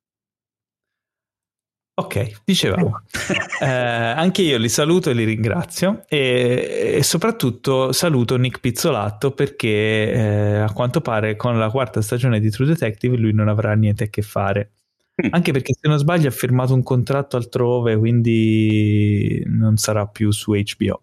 Ma questa nuova uh, quarta stagione di True Detective che ha il sottotitolo Night Country ehm, potrebbe essere scritta da Sam Levinson. Attenzione. Attenzione. Sam Levinson dappertutto. L'importante è capire se è il Sam Levinson di Euphoria o il Sam Levinson di Acque Profonde, il film di cui parleremo dopo. Eh, eh, perché dico, cosa? Eh, eh, eh, dopo lo scoprirete. Um, la prima puntata è diretta da, scritta diretta da Issa Lopez, sarà, uh, eh, però insomma ancora non si sa molto. Uh, però siamo tutti super curiosi perché True Detective comunque è un marchio di punta di HBO ormai insomma molto atteso e apprezzato nonostante lo strafalcione della seconda stagione che poi dai cioè non sarà stata bellissima ma non era neanche uno schifo insomma Beh, ah. certo, bisogna sempre, come si dice, mettersi d'accordo sulla, sulle cose. Se tu me lo prendi a confronto con eh, altre serie, magari prodotte da Netflix in Italia, senza fare riferimenti perché tanto abbiamo capito tutti, basta guardare quali serie ha prodotto Netflix in Italia, ecco, prendetele tutte e mi riferisco a tutte, è chiaro che ha un altro passo. Se però poi uno fa il confronto con la prima stagione e, anche la terza stagione della serie che ha lo stesso nome e capisci che boh, c'è stato qualcosa. Eh, ma vedi, il guaio dell'antologica, della serie antologica, perché mm, serie antologica eh, può andare bene una stagione, meno bene. Cioè, che poi non è, ant- è antologica, cioè Black Mirror è antologica, True Detective è antologica a stagioni, come si può definire? Allora, aspetta, perché sai che questa cosa credo fosse saltata fuori un po' di tempo fa e avevamo capito che c'era un che negli Stati Uniti hanno un modo di, sì, di chiamarle, ma in questo momento non me lo ricordo perché ormai sono vecchio. Tipo Fargo, quindi... no? Cioè, vabbè, comunque esatto, avete capito sì. perché insomma, sapete, di stiamo... esatto. sapete di cosa stiamo parlando. Va bene, attendiamo fiduciosi True Detective Night Country e, ehm, e vedremo, e vedremo, e speriamo insomma che, che non sia come, come, Star Trek che i film pari sono, brut, sono belli e quelli dispari blu, sai questa cosa qui, del, magari le stagioni pari non sono belle di True Detective, le stagioni dispari sì, non lo so, lo scopriremo. Come gli ultimi James Bond. Esatto. Allora, ehm, il primo trailer di Avatar 2, attesissimo, Uh. Potrebbe, attenzione, uh. potrebbe, potrebbe, non, non, dite poi che io ho giurato, potrebbe debuttare in testa a Doctor Strange 2, Doctor Strange nel multiverso della follia. In che senso in testa? In testa, nel senso vai al cinema e prima in testa c'è il trailer di Avatar 2.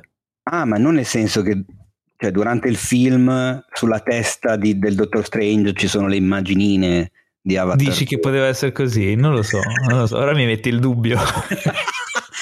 Io credo che sia insomma prima del film, però non si sa con Doctor Strange tutto è possibile. Eh, sai, nel multiverso eh. della follia, incredibilmente eh, partono eh, le immagini di Avatar 2 nella testa di Benedict Cumberbatch. La domanda è: genialissimo come lancio, eh, va ammessa sta cosa.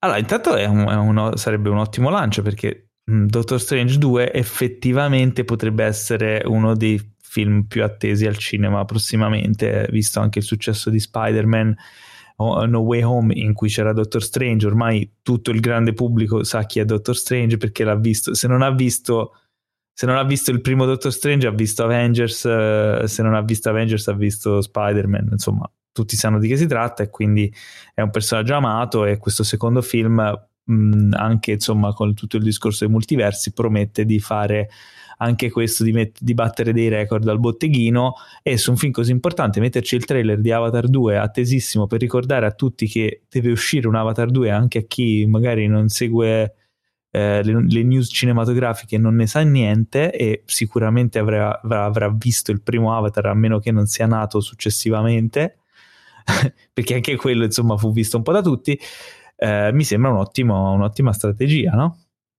Cosa, eh, direi di sì, diciamo che mm, allora al di là che si tratti di prodotti Pixar, Lucasfilm, Marvel, Fox, Searchlight, è evidente che la Disney con il marketing ci sa fare parecchio. Nel momento in cui eh, appunto ha messo le manone, i, i guantoni di Topolino sono arrivati anche su Pandora, e beh, io mi aspetto un lancio in grande stile e non mi vergogno mh, a dire che io sto aspettando questo trailer in una maniera in, indegna. Cioè sono sono curioso come la cacca. Cioè, eh, ma è curiosa la cacca, no? Perché mi avete scritto? Perché sei curioso? Cosa vuol dire? Non lo so, infatti ho degli autori che mi scrivono delle cose ogni tanto che boh, non capisco. E, um, sono curiosissimo di vedere il trailer di Avatar, il teaser anche, cioè, mi, ma mi va bene anche il teaserino di 20 secondi dove si vedono tre frame. Voglio vedere porca di quella troia, cioè nel senso sono lì che io tifo per Jimbo, cioè io voglio bene a James Cameron, mi manca James Cameron, porcaccia di quella puttana, è da una vita Ma non a me. e non si vede niente di James Cameron, James, ti prego, torna, torna a spaccare il mondo con i tuoi mondi, porco Giuda, che cacchio hai fatto nella tua carriera, poco ma incredibil- incredibile. Si parla poco di James Cameron eh, e ed è incredibilmente, se tu guardi, è uno di quegli autori, uno di quei registi che ha avuto a che fare con film dai budget spropositevoli, ma l'ultimo ma... film lo ha fatto praticamente nell'era pre-social network, quindi perché Avatar comunque è uscito nel 2009 e Facebook ancora non era così mondialmente diffuso e, e, quindi di Cameron, da quando esistono i social, il chiacchiericcio cinefilo web, del quale abbiamo accennato anche prima con Gianni Canova, è rimasto soltanto l'eco di quello che ha fatto. Quindi Si parla di Terminator 2, di Terminator, di Titanic, Titanic Avatar, Avatar di, di Abyss non si parla quasi mai, ed è un peccato. Aliens. Di Aliens, di True Lies. Che cazzo di carriera ha fatto quell'uomo? Eh, però non è ancora uscito niente di nuovo negli ultimi dieci anni, non è uscito niente di nuovo negli ultimi tredici, quindi a maggior ragione negli ultimi dieci.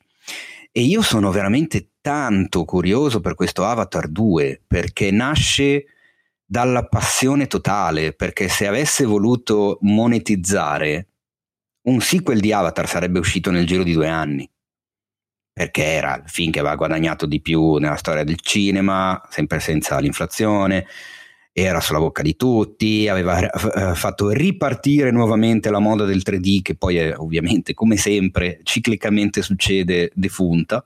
Ogni tanto rispunta fuori sta cosa. In realtà non l'ha fatto, eh, si è chiuso lì, ha detto ah fanculo, io ne scrivo altri quattro. Toh, e eh, che cazzo e mi prendo tutto il tempo possibile per farli. Ci ha messo una vita e mezza. Sappiamo che l'acqua sarà grande protagonista. Abbiamo visto qualche immagine del dietro le quinte, sappiamo anche in base a varie dichiarazioni anche di Kate, Win- Kate Winslet, che è una delle star uh, new entry nel cast, che moltissime, mol- gran parte della, delle riprese sono state effettuate autenticamente sott'acqua e non come Aquaman dove Jason Momoa recitava all'asciutto e poi gli mettevano l'effetto dell'acqua tutto intorno. E Sappiamo che Zoe Saldana ha visto i primi 20 minuti di un rough cut del film, una bozza, e ha pianto. Eh, aspetta, no, que- allora, uno non la sapevo questa cosa. Eh, perché era in America, era in New York. Pianto. In che senso ha pianto? Ha, si è commossa. Ma va? Mm-hmm. Vabbè, ma questo Vabbè, è sono queste news. Um, eh, eh dai, sai. classiche dichiarazioni, mm. marketing, cioè non è che può dire allora sì, ho visto i primi 20 minuti di Avatar 2 fa cagare, cioè non, non succederà mai. Non so, eh, non credo che possa succedere una sono, Ha detto sono i, pri- i, i, migliori primi 20 minuti mai fatti nella storia del... No, non è vero. Ah, eh, sto dicendo si è, commosso, si è commosso, si è commosso, è stato molto emozionante, si è commossa nonostante fosse ancora grezzo però insomma... Non lo so. Ma si commossa dico... perché, perché, c'era lei dentro probabilmente. Beh certo, ovvio. Ma nel senso, l'abbiamo già detto più di una volta, io sono, ho, ho profonda fiducia in quel canadese matto come un cavallo che, che è Cameron, perché finora ha sempre spostato un po' più in là qualcosa che, che fosse l'immaginario che fosse la tecnologia legata al cinema, cioè è sempre uno che ha, ha, voluto sfidare se stesso, l'industria, il pubblico, se ci fai caso è, è uno a cui piacciono tanto le sfide impossibili. E io sono assolutamente certo che sarà un grandissimo lavoro. Bisogna poi vedere da che punto di vista perché chiaramente c'è sempre il lato tecnico, il lato artistico, il lato emozionale che devono convivere per creare un qualcosa di memorabile. Però io sono fiducioso, ecco, non voglio partire con pregiudizi positivi, perché poi lo sappiamo che se uno parte con pregiudizi positivi, poi il più delle volte rimane comunque deluso, anche se anche nel caso di un film che gli piace rimane sempre comunque deluso. Vedremo, ecco, diciamo che sicuramente ho, adesso ho un altro motivo per andare a vedere il sequel di Doctor Strange. Beh, sempre che la cosa venga confermata e venga proposta in tutto il mondo e non solo negli Stati Uniti, perché anche lì bisogna vedere. Beh, boh, può darsi però, eh, che insomma ormai le strategie sono globali. Uh, io Doctor Strange 2 sono in hype, uh, Avatar 2 ancora no, ma sicuramente lo sarò dopo il trailer. Uh, però vabbè, insomma, vedremo, vedremo. dunque, Dunque, allora, sono, um, sono, iniziate le riprese del nuovo film di Matteo Garrone eh sì. che si intitola Io Capitano e non parla di Salvini, ecco. non, non, parla di, non, parla di, Kirk, non parla... Allora, questa cosa me l'ha no. scritta anche un ragazzo che frequenta la community dei social di cinefx.it, non mi ricordo se su Instagram o Facebook, dicendomi Teo mi hai fatto venire un infarto perché ho letto nella stessa frase Matteo e io capitano su Cinefx e non capivo che cosa stesse succedendo. Effettivamente. Comunque, il film uh, parla, insomma, è stato descritto come una fiaba omerica che vede protagonisti due giovani, Seidu e Musa, uh, che partono da Dakar e interpretano e, int- e intraprendono una sorta di nuova odissea affrontando i pericoli del deserto del mare e soprattutto dell'essere umano. Quindi credo sia una storia di migranti però uh, trasposta come una come un, appunto un'odissea. Sembra molto interessante. Il, il soggetto è dello stesso Garrone, se non... Uh, sì, di Garrone. Sì. E... Il pirata è una storia vera eh, di ragazzi che hanno effettivamente compiuto quel viaggio da Dakar a noi. Ehm, a me la cosa interessa perché allora mi sembra che appunto venendo descritto come una fiaba omerica, direi che eh, il garrone del fantasy eh, check, sai come si fanno le, mm. le, le, le come si dice? Le Dici che c'è un po' di fantasy? Ma oddio, fiaba omerica. Io spero di no. Altrimenti non l'avrebbero chiamato così. Però con eh, una fortissima so. componente di attualità. Dogman, check. Esatto, e quindi a me sta cosa non dispiace. Ah, io preferisco il garrone di Dogman, di Gomorra, eh, di queste cose qua. Non ho amato il racconto dei racconti, eh, quindi spero che sia più crudo e realistico e, e che la, la, la, parte di fiaba omerica sia nelle cose che gli succedono più che nella messa in scena. Però eh, gusti personali, eh. Oh, Quindi, sì, assolutamente sì.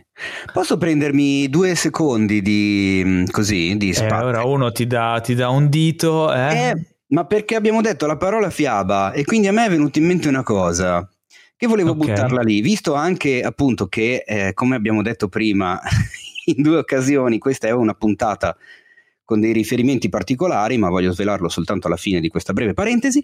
Volevo dirvi che su tutti gli store digitali, eh, compreso Amazon, potete trovare il libro Viaggiando nel tempo e nello spazio tra favole e fiabe, excursus cronologico e non solo. Un libro molto figo e molto interessante che parla appunto della storia, della favola e della fiaba trattando anche in parte eh, l'arte che piace a noi, ovvero il cinema.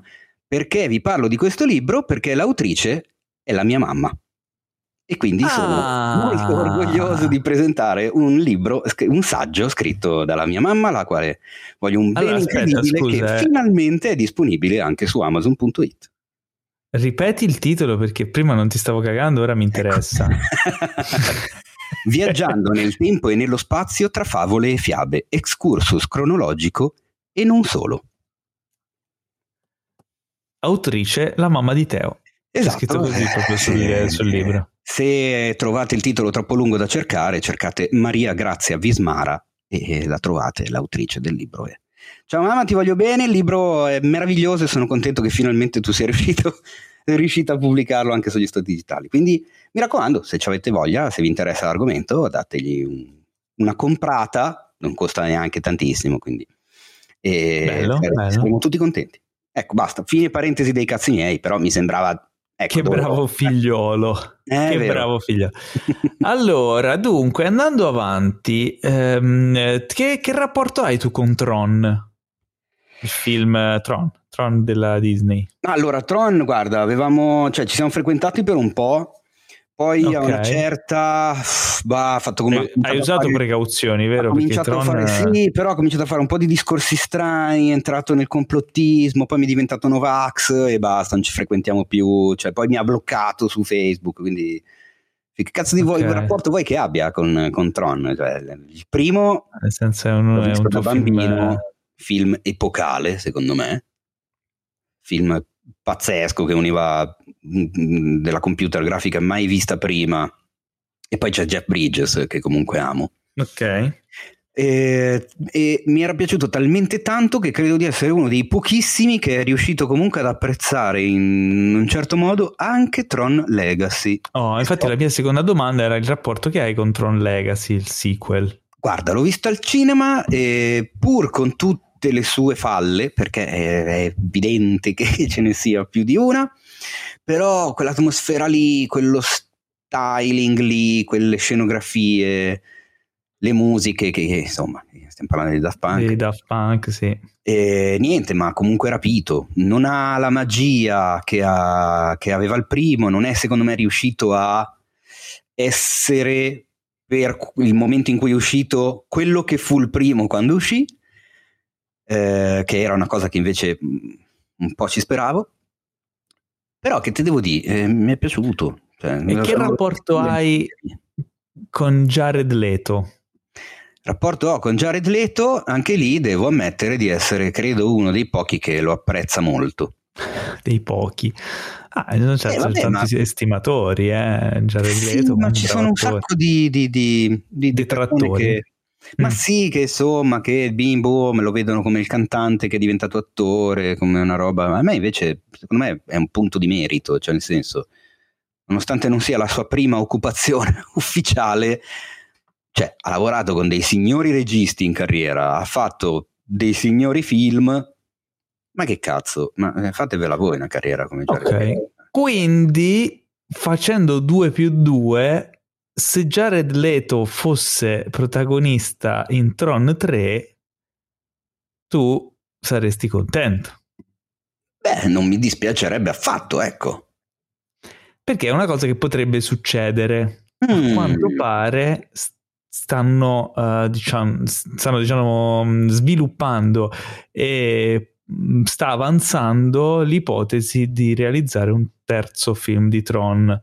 Uh, chiaramente è stata un po' rallentata e posticipata a causa del non uh, grandissimo successo del, di Tron Legacy però a quanto pare c'è insomma nelle carte questo uh, Tron 3 con protagonista Jared Leto non si sa se riuscirà a vedere la luce, però diciamo che potrebbe materializzarsi e se si materializzasse potrebbe essere prima di quanto ci si può aspettare.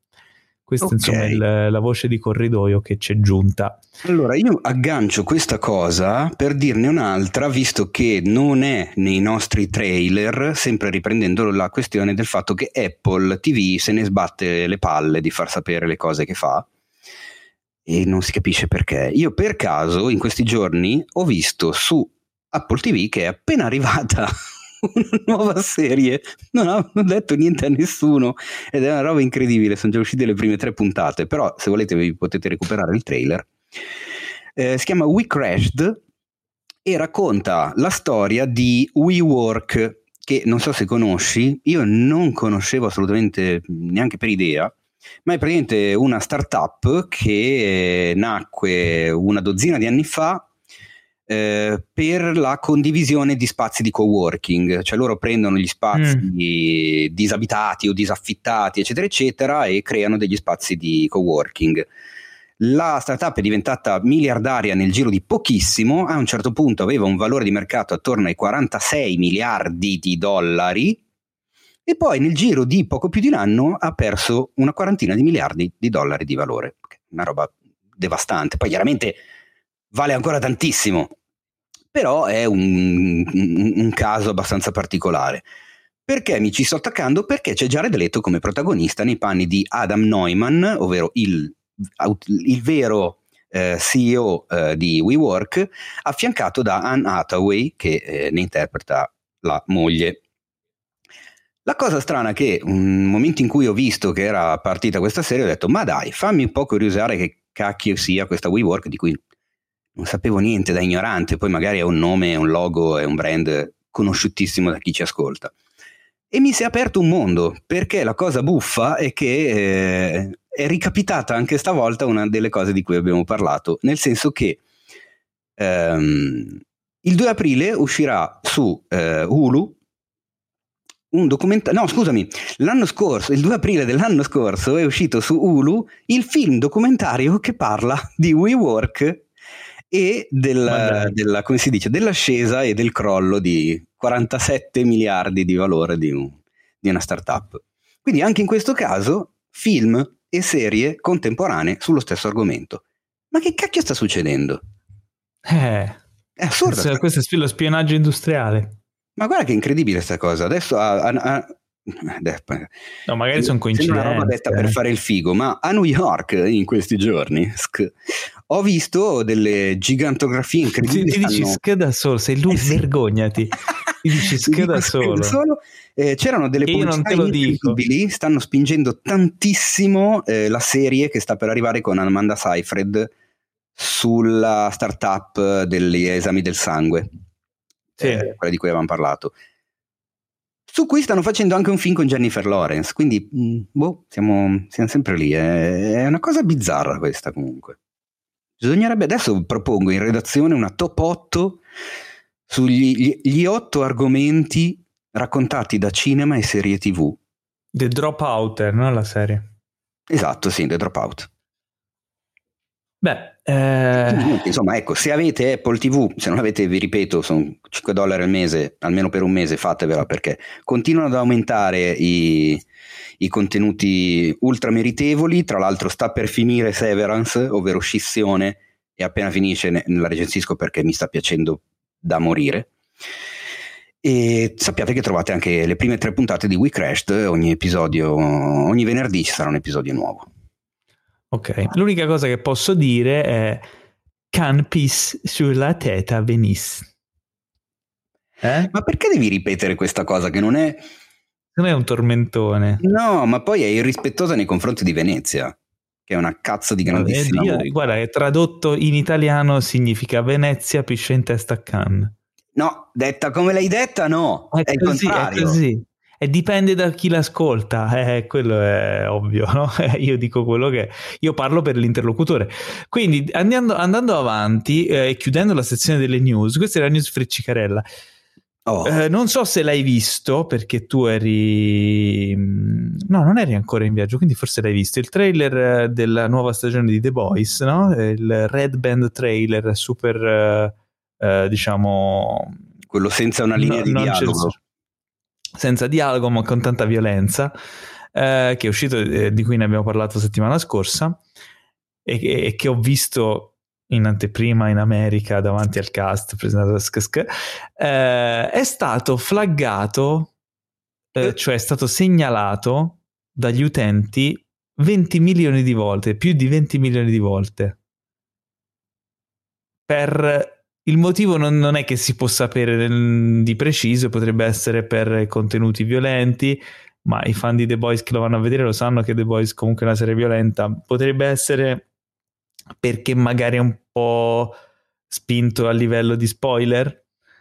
Non si sa, però è, è, stata ribattuta questa notizia in tutto il mondo che insomma credo sia un record, che questo trailer è stato segnalato più di 20 milioni di volte eh, bizzarra questa cosa. Però, vabbè, eh, ormai fanno marketing in qualsiasi modo. Sì, esatto. Perché non Bravi. Boh. Ma poi sarà vera questa cosa. Cioè non... Boh, non vedo perché dovrebbero inventarsi un numero. Cioè, perché ora io ho detto più di 20 milioni, ma c'era il numero esatto: 20 milioni e non so quante migliaia. Tutto. Questa è la news. Uh, passiamo ai trailer. Passiamo ai trailer. Oh. Abbiamo abbiamo una selezione abbastanza concisa questa settimana. Eh, da dove vogliamo partire? Partiamo da, da, da Anatomia di uno scandalo. Va bene, dai, partiamo da Anatomia di uno scandalo, mi piace. L'hai visto il trailer? Certo che l'ho visto il trailer.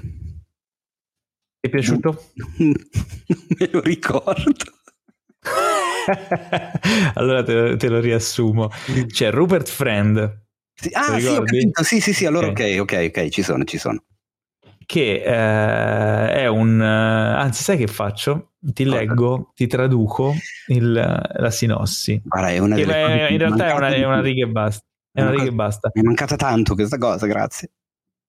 Allora, eh, uno scandalo di consenso sessuale tra eh, l'elite privilegiata britannica e la donna eh, presa in mezzo a questa scoperta, insomma, cioè la moglie del protagonista. In pratica protagonista, c'è questa famiglia agiata super benestante dell'elite britannica eh, lui viene coinvolto in uno scandalo in cui pare che abbia, diciamo, stuprato, sì, stuprato sì. una o più donne e la moglie non sa se credere a lui, che ovviamente si, si dice innocente, oppure alle accuse pesantissime contro il marito. Quindi tutto giocato un po' sulla, sulla tensione di, di, questa verità. È una miniserie di sei episodi eh, e... Mi ricorda un po' di Undoing. Esatto, infatti dietro la serie ci sono, attenzione, voglio, voglio controllare perché non voglio dire castronerie, però eh, c'è David E. Kelly, esatto. Ah, eh, guarda un po'. Sì, è tratto da un libro, dal libro di Sarah Vaughan, e mm, diretta da S.J. Clarkson. Mm. Ok? Mm-hmm. Eh, dunque, il trailer ha proprio quel, quella, quell'impronta lì di un po' di undoing, un po' insomma delle ultime serie di David e. Kelly, quindi mistero, tensione, verità nascoste. E, ehm, la ehm, Sienna Miller interpreta la moglie di, di Rupert Friend insomma i, i, due coniugi e poi insomma c'è un, un altro nutrito cast di, insomma, di attori britannici. Allora, cosa dire? A me sono piaciute molto le ultime serie di David Kelly, quindi di base sono attratto, no? mi piacciono le serie mhm. sue, mm-hmm. riesce sempre a costruire bene la tensione. Eh, Big Little Lies è un, un capolavoro, eh, anche The Undoing non era niente male ehm, poi c'era stato Sharp Objects, insomma, eh, niente male. No, non Però, è un stupidone. Quanto, eh, quanto può giocare, quanto può andare avanti questo giocattolo? Cioè, non rischia di ripetersi, non rischia di diventare sempre ok, l'ennesima serie di, di questo tipo. Eh, boh, ho, ho notato un leggero, forse calo su The Undoing. Cioè, The Undoing mi è piaciuta, ma l'ho trovata a tratti un pelino più debole. Cioè, mm-hmm. Specialmente nel finale era un po' più telefonata, no? Non so come dire, meno sconvolgente di Concordo. Big Little Lies. Mm-hmm. Quindi a un certo punto dovrà un po' cambiare registro se vuole continuare a sorprenderci. Uh, vedremo, insomma, questa potrebbe essere la prova del 9. No? Vediamo, sì. Eh, io come attore, a me Rupert Friend è piaciuto tantissimo in Homeland e non credo di averlo visto troppo in, in, altri, in, altri, in altri prodotti, in altri film, in altre serie. E effettivamente, eh, cioè, ecco, non so quanto mi possa interessare la storia in sé. Mm. Vista così, cioè non è il trailer che dico, ah ok, caspita, non vedo l'ora di vederla. Boh. Poi, Tra l'altro, Rupert, Rupert Friend sarà anche il cattivo in Obi-Wan Kenobi. Eh, non so ah, se te lo ricordi. Ah, no, L'inqui- l'inquisitore. Attenzione. Anche nel trailer, il gra- grande inquisitore, The Grand Inquisitor. Comunque, no, lui è un bravo attore e secondo me sta vivendo probabilmente un push in questo periodo. Lo vedremo su un po' di cose. Eh, tra cui anche Rebel Moon. Sai cos'è Rebel Moon? Aspetta, non ricordamelo, va. È il prossimo film di Zack Snyder Oddio. Che sarebbe dovuto essere un film di Star Wars, ma siccome Star Wars, insomma, la, la sua proposta non era stata, eh, diciamo, presa in considerazione, ho detto, ah, sì, allora me lo faccio io. Mi faccio lo Star Wars tutto mio. Eh, ok. Va bene. E quindi, eh. Tornando a Anatomy of a Scandal, mm. eh, uscirà su Netflix il 15 aprile, quindi insomma il David E. Kelly è passato a insomma ha passato la barricata da HBO è andato a Netflix e vedremo cosa combinerà. Esatto, okay? sicuramente avremo modo di parlarne perché poi come tutti i prodotti Netflix di solito è facile che diventino l'argomento della settimana. Esatto. Eh, rimanendo su Netflix, ah, tra l'altro tutti e quattro i trailer di questa settimana escono su Netflix. Ma veramente? Eh, abbiamo Jimmy Savile e British Horror Story. Eh, dunque, questo è un documentario che uscirà su Netflix il 6 aprile. Eh, ed è la storia di Jimmy Savile, che è, Savile, eh, è una vecchia star eh, della TV britannica che, insomma, che era amatissimo e mm, insomma apprezzatissimo, considerato anche un, un benefattore, un filantropo, eccetera. Ma quando è morto, poco dopo la sua morte, è venuto fuori l'impensabile, e cioè sono uscite un'infinità di accusi di abusi sessuali eh, anche verso minori che hanno sconvolto l'opinione pubblica. Eh, e quindi è diventato appunto una, una, storia horror questa di Jimmy Savile. Eh, il, il, documentario ci racconta un po' tutto questo, questo tutta questa storia di lui prima e de, della, delle verità nascoste anche in questo caso, però questa è una storia vera. Eh, il trailer eh, l'ho trovato molto mm, molto interessante, molto intrigante sulla scoperta di un, una storia del genere dove comunque c'è un sacco di materiale visivo perché era un personaggio pubblico e si va a scavare poi in quello che invece pubblico non era, ma che lo è diventato dopo, cambiando repentinamente la, la sua immagine verso il pubblico. E, e, non solo, nel documentario è, come si dice, giocano molto sulle, sulle, frasi che lui durante la sua carriera ha pronunciato, che a questo punto assumono un significato abbastanza diverso e completamente diverso e opposto non sapevo niente, cioè non, ne, non, conoscevo neanche il personaggio, sinceramente. Credo sia una di quelle personalità ultra famose Locale, sì. all'interno dei propri confini, che poi appena esci da lì nessuno sa chi sia. Poi, sì. mi, mi, incuriosisce la cosa, anche perché appunto come cacchio hanno fatto, cioè come ha fatto a non uscire mai prima una roba del genere? Non è in Italia abbiamo mai avuto un caso del genere o simile? di qualche personalità pubblica super amata che poi magari ha scoperto il, qualcosa di losco, qualcuno che era poi finito in galera, non so se... Oddio, c'era un presentatore. Tortora, sì, ah, certo. Ah, Tortora, Tortora, cosa Però era assolutamente innocente, quindi non era innocente lui, sì, sì, è sì, vero. Non è paragonabile ed era ancora in vita soprattutto. Mm.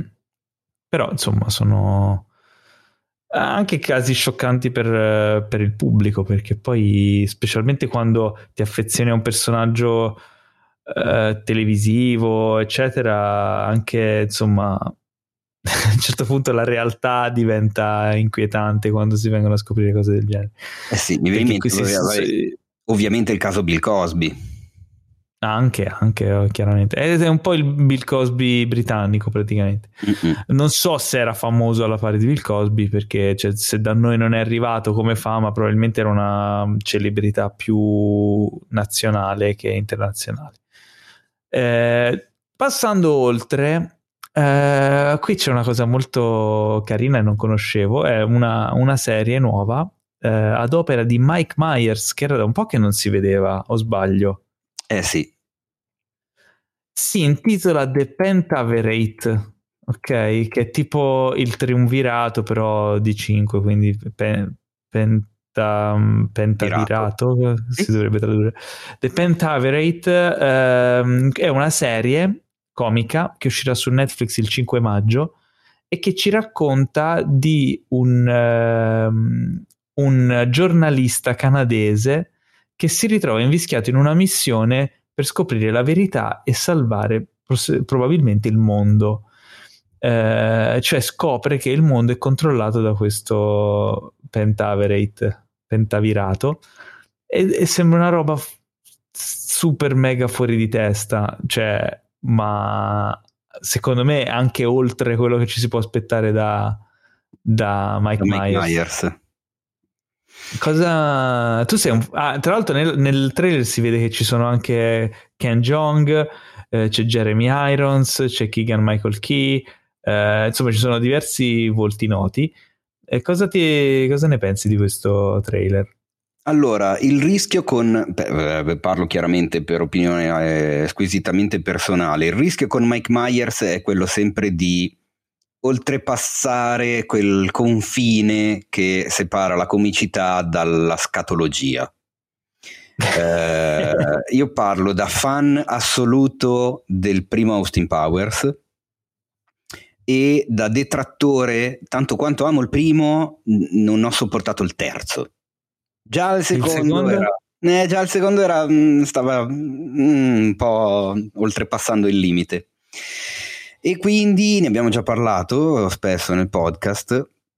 Lo ripeto per magari nuovi ascoltatori, io non amo tanto quel tipo di comicità assolutamente statunitense che secondo me è riconducibile alle battute che si fanno alle elementari e quindi le, le, le, le battute e le scene che mettono al centro il corpo, i liquidi corporali e i genitali. Eh, ed è una cosa che in realtà invece negli Stati Uniti piace tantissimo. Ci sono una malanga di comici, di film che puntano tantissimo su quelle cose lì.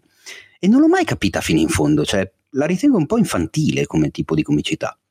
Quindi la mia paura è che a un certo punto si vada un po' troppo spesso da, da quelle parti. Da quella parte lì. Mm. Se non si va da quelle parti lì, Mike Myers secondo me è un clamoroso uomo di, di è, un geniale uomo di commedia. Eh, conosce tantissimo il mezzo che, che utilizza, lo, lo, lo, riesce a parodiarlo nel migliore dei modi. Eh, e questa cosa che mi sa tanto anche di presa per il culo ai vari complottismi che stanno che sono venuti fuori negli ultimi anni, potrebbe essere molto molto divertente. Non ho idea di come sia alle prese con la serialità. Ecco, questa cosa è, è tutta da scoprire. Sono comunque solo sei episodi, quindi, mm, vabbè, È, una, è, una, serie breve. Eh, sei episodi, sto cercando di vedere anche la durata, ma non so se c'è già, se c'è già scritto no, non la trovo, però insomma non, non, non è una serie lunga, ecco. Eh, sono curioso, sono curioso. Non sono, ti dico la verità, non sono un grande fan di... cioè nel senso, è bravo Myers, ma non, non, sono di quelli che hanno visto tutte le cose che ha fatto, eccetera. Però mi, mi incur- il trailer mi ha incuriosito. Eh, l'ultimo trailer invece che abbiamo visto riguarda la stagione 6 e stagione conclusiva di Better Call Saul, eh. quindi chi non ha mai visto questa serie, ovviamente non entriamo nel dettaglio, però si... è una serie che insomma le ultime stagioni sono state abbastanza diradate nel tempo, quindi è molto attesa perché anche eh, la, la, stagione precedente si è conclusa con un crescendo incredibile di tensione. Eh, è una serie Better Call Saul che è un prequel de, di Breaking Bad. Uh, quindi mh, mm, si tratta di avvenimenti eh, precedenti a quello, che, a quello che è raccontato in Breaking Bad, ma accessibile secondo me anche a chi non ha visto Breaking Bad perché comunque si tiene, si regge sulle sue gambe in maniera brillante eh, e questo implica anche il fatto che sia una delle poche cose prequel che funzionano, cioè che secondo me spesso quando si fanno i prequel, e specialmente c'è caduta spesso la Disney con, uh, con Star Wars anche, si cerca sempre di, ricolle, di, di, raccontare una cosa in base a, una, a, un riferimento del film famoso a cui eh, si fa della serie. I prequel di eh? Star Wars erano squisitamente, erano deliziosamente, se mi è concesso il termine, ovviamente dispregiativo, di George Lucas. Eh no, no, no, io parlavo in generale. Sono sì, sì. in mano Disney hanno hai fatto ragione. Sequel. No, no, hai ragione. Per eh, perché stavo pensando a solo in realtà mentre lo mm. dicevo. Mm. Eh, cioè il fatto di agganciarsi ad, un, um, ad una frase o ad un, uh, ad un, dialogo, ad un particolare per costruirci poi soprattutto un'altra storia di cui poi sappiamo già l'epilogo. Ecco, non è questo Better Call Saul, è un altro tipo di prequel che prende alcuni personaggi e ci racconta que- di quei personaggi come erano prima e inserisce tutta una serie infinita di nuovi personaggi eh, incredibili e assolutamente interessanti. Um, e che soprattutto in sei stagioni, o almeno nelle cinque che abbiamo visto, è riuscita a costruire un arco narrativo favoloso, uno spessore, una profondità di, di questi personaggi raramente visti in tv. Si, mh, assolutamente si è meritata di diritto il fatto di essere considerata altrettanto bella, se non da alcuni anche superiore a, a, a Breaking Bad, la serie da cui è diciamo nata. E questo trailerino trailerino perché poi alla fine è breve, non, non, svela molto, mette un sacco di hype per quello che sta per succedere, ma ci fa capire che questo è il culmine. Qui, cioè, questa è la stagione in cui confluiranno tutte le trame viste nelle stagioni precedenti, tutti, tutte le situazioni più pericolose, il degenero e, la, e, il momento in cui insomma tutta la posta in palio che si è costruita in queste stagioni verrà insomma messa lì sul piatto. E beh, insomma, emozionante direi. Eh, direi di sì, eh, io non vedo l'ora, io mi dichiaro fan assoluto di Better Call Saul, eh, quando era uscito il teaserino l'abbiamo pubblicato come news sul sito e chiaramente spinto sui social, io come lancio nel copy ho chiesto si può a questo punto dire che per alcuni aspetti Better Call Saul sia superiore a Breaking Bad o è ancora blasfemia? E risposte mi hanno sorpreso perché alcuni hanno detto che è ancora blasfemia, ma moltissimi hanno in realtà detto che porco cane eh, no, non, non, è considerabile tale. Io ripeto, Better Call Saul la trovo molto più riuscita su tanti aspetti. È, è ovvio che sia passato del tempo, quindi anche metterle a confronto è un po' una stupidaggine. È un esercizio che però ti viene automatico da fare, essendo stata Breaking Bad una serie talmente famosa, vista e bellissima, secondo me, è normale che nel momento in cui fai un'altra serie ambientata in quell'universo ti viene da fare da metterla a paragone. Però Breaking Bad è stata una salita continua, dalla prima all'ultima stagione c'è stato un miglioramento sotto tutti i punti di vista, dal punto di vista tecnico, di sceneggiatura, eccetera. Better Call Saul, figlia di Breaking Bad, è partita immediatamente alla grandissima, cioè non ha avuto una salita, è partita a bomba ed è rimasta lì a, a livelli eccelsi, secondo me, con in più il merito di dare spazio e profondità a un po' tutti i protagonisti. Mentre invece è forse il difetto, tra virgolette, maggiore di Breaking Bad, perché che, che, è ovviamente una serie che si concentra tantissimo su quel personaggio complicato eh, e affascinante nonostante sia un figlio di puttana di Walter White e lasciarsi un po' indietro troppi personaggi. In Better Call Saul invece porco cane, cioè c'è un approfondimento veramente interessante, c'è un arco narrativo di tanti personaggi belli e un'evoluzione incredibile non solo del protagonista, che, di cui conosciamo già eh, il destino, perché appunto lo abbiamo visto in Breaking Bad, ma vediamo come è arrivato ad essere quello che appunto conosciamo. E, insomma, gara di bravura tra gli attori, messa in scena la fotografia, eh, sono sempre state a livelli incredibili, proprio perché partivano con quello che avevano imparato a fare sulla, sulla serie precedente io sono, sono veramente ansioso di, di, vedere la conclusione, anche perché ho un milione di domande. E ti dirò, se ai tempi della prima stagione di Better Call Saul ero lì che dicevo, cacchio, non vedo l'ora che ci sia l'incrocio, che ci sia finalmente il punto di contatto tra questo prequel e Breaking Bad, quindi magari rivedremo Walter, gio- cioè giovane, eh, Walter come era la prima stagione, rivedremo Jesse, rivedremo... Adesso non mi interessa più, cioè nel senso se alla fine di Better non vedremo né Walter né Jesse, non va bene lo stesso, cioè non, non ho più questa urgenza, non non mi interessa, rimane sempre quella porta aperta per la questione della, della linea narrativa in bianco e nero di Better Call Saul, che è smaccatamente un presente post Breaking Bad, esatto. Però anche loro l'hanno lasciata un po' tanto da parte eh, nelle ultime stagioni, non è che hanno spinto più di tanto quella, quella cosa lì, è rimasta lì e vedremo, sono, sono, sono curiosissimissimo allora, dovrei aspettare il 18 aprile, data in cui usciranno i primi due episodi della sesta stagione, poi eh, continueranno settimana dopo settimana, un episodio per settimana, fino all'episodio 7 a maggio, dopodiché ci sarà una pausa e dal 18 luglio fino insomma ad agosto eh, si concluderà con il tredicesimo episodio, che sarà la conclusione, eh? probabilmente faremo una visione collettiva, ci sta, oh, sarebbe figo. Eh, sarebbe figo. Eh, Potremmo fare sì. anche addirittura uno spoiler special. Potremmo fare uno spoiler special su tutto Better Saul. Eh.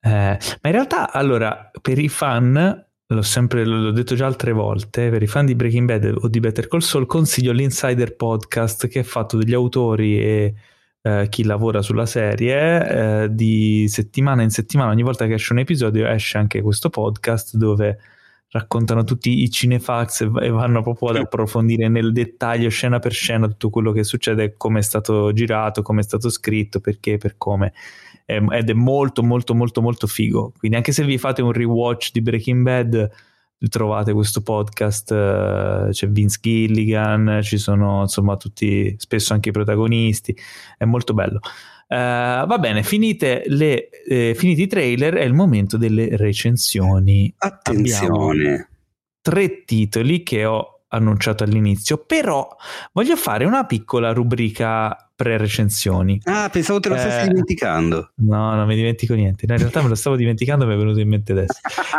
eh, siccome io e te siamo stati in viaggio, abbiamo fatto un volo intercontinentale di recente, entrambi per gli Stati Uniti, ma io per lavorare e tu, Beato, te per divertirti. Ti sei divertito poi? Non hai ancora raccontato niente. Mi sono, eh? mi sono, divertito, un casino, cioè nel senso... Okay, questo è, vero, questo è bene, era... questo è bene era la quarta volta che vedevo New York, ma la prima volta c'ero stato per pochissimo tempo e le due volte successive c'ero stato per lavoro.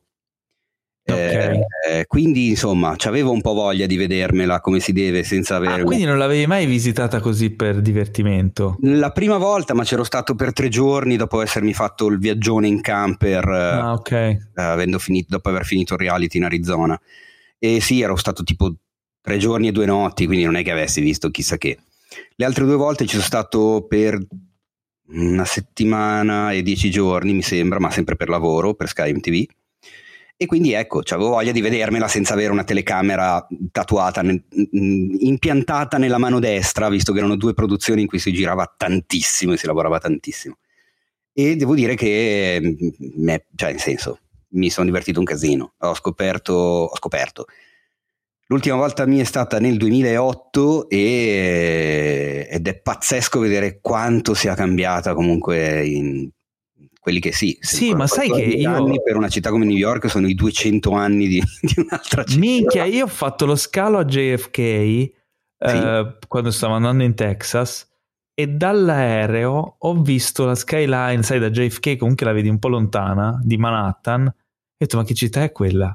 cioè, io ci manco da dal 2016 che non, che non vado e mi è venuta una voglia di tornarci. Poi no, è foto te, non. Cioè, la, la, la, vista da, la, vista da, Pebble Beach, cioè, vabbè, chi poi segue anche chi, chi segue i social di cinefest.it probabilmente l'ha vista. Ho pubblicato una foto e un piccolo video eh, girato nella famosa strada eh, tra York Street e J Street a Brooklyn dove c'è il punto di vista famosissimo sul Manhattan Bridge che si vede in C'era una volta in America di Sergio Leone.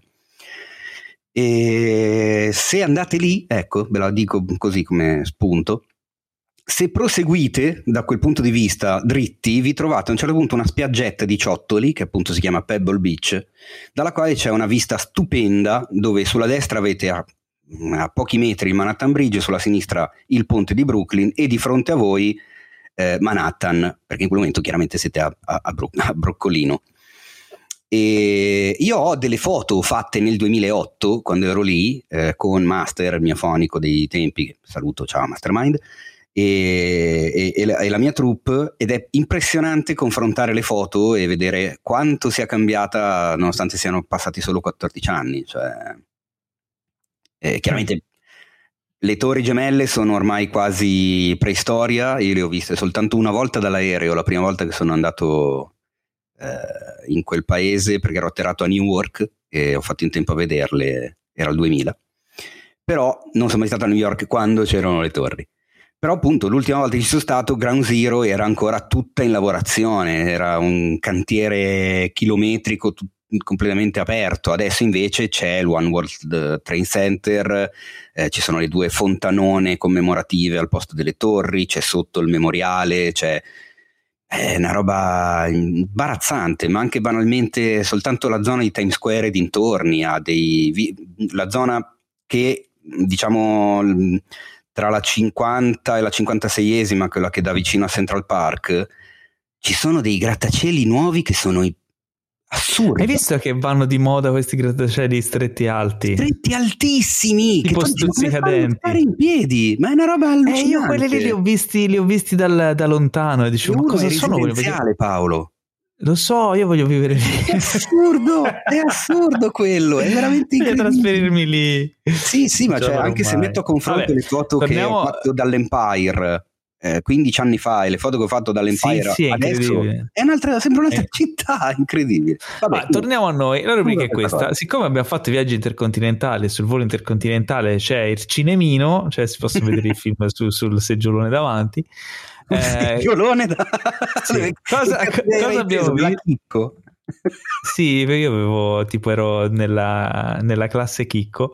Eh, che cosa abbiamo visto? Allora, e qui si apre. Chi, chi di voi che ci ascolta ha viaggiato su questi voli intercontinentali sa che quello è un momento, poi un, cioè, si crea un po' un rituale, no? dove sei lì tranquillo, il cellulare vaffanculo non lo, lo devi tenere spento, in modalità aereo, quindi sei scollegato, anche se purtroppo ho visto che ora stanno iniziando a mettere il wifi sugli aerei, ancora devi pagare, ma tra qualche anno ci rovineranno anche quello. C'era, c'era anche qui. Quindi sei lì, ah, copertina, mm ti metti comodo, ti portano la cena, scegli il film, ti portano le cuffiette, eh, cuffiette ti metti lì, ah, nessuno ti rompe le poi abbassano le luci e parte lo spettacolo e sei lì, scorri col dito e trovi il film. Che film vedrò? Un film vecchio, un film nuovo, un film straniero che da noi non si trova, un film nuovissimo che ancora non è uscito da noi. E lì è, oppure quel film che volevo vedere che non ho ancora recuperato. La scelta ricade sui film più assurdi in questi casi io nel mio viaggio di andata e nel mio viaggio di ritorno ho visto in totale tre film. In realtà poi c'è stato un piccolo dramma, te lo dico poi. Eh, tu quanti film hai visto? Io ho visto due film e un cortometraggio. Ok. E poi bene. c'erano anche i giochi e ci siamo messi a giocare a Yahtzee. Io ho giocato a chi vuole essere milionario. Anch'io! Oh, oh a, me, a, me, l'American Airlines mi deve un milione di euro, eh. io te lo dico perché io, io, ho vinto ma non me li hanno ancora dati e questa cosa non va bene, ve lo dico anche a voi, facciamo una class action per farmi vincere il mio milione Noi non ci siamo arrivati, oh. ci siamo fermati al gradino prima, cacchio. No, eh, sì, sì, comunque, ma perché mi è capitato un giro con le domande facili, eh? non è che sono questo genere. Sì, alcune comunque, volte la, le domande erano difficoltà statunitense medio. Quindi sì, cioè, tipo quello del seggiolone della Chicco. Esatto. Eh, va bene. Allora, eh, andiamo per, a, facciamo uno per uno ciascuno, ok? okay Inizio bene. io perché tu ne hai visti solo due.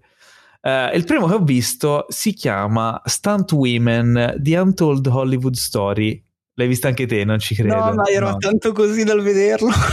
allora ora ti racconto.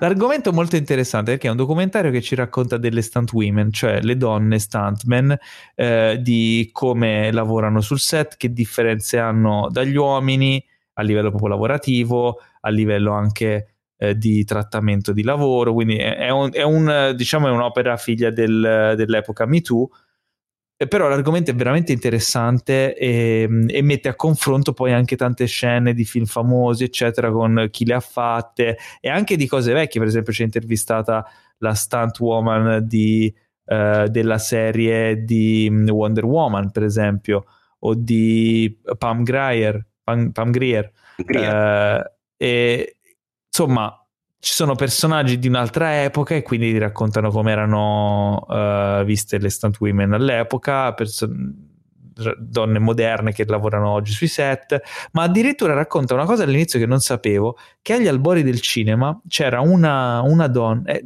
la maggior parte degli, degli studios erano uh, di proprietà di donne imprenditrici e che facevano alcune anche gli stunt perché erano tutte, tutte le riprese, anche le cose più pericolose erano fatte dal, dal vero, non c'erano trucchi, quindi la, la, protagonista era anche la stuntman.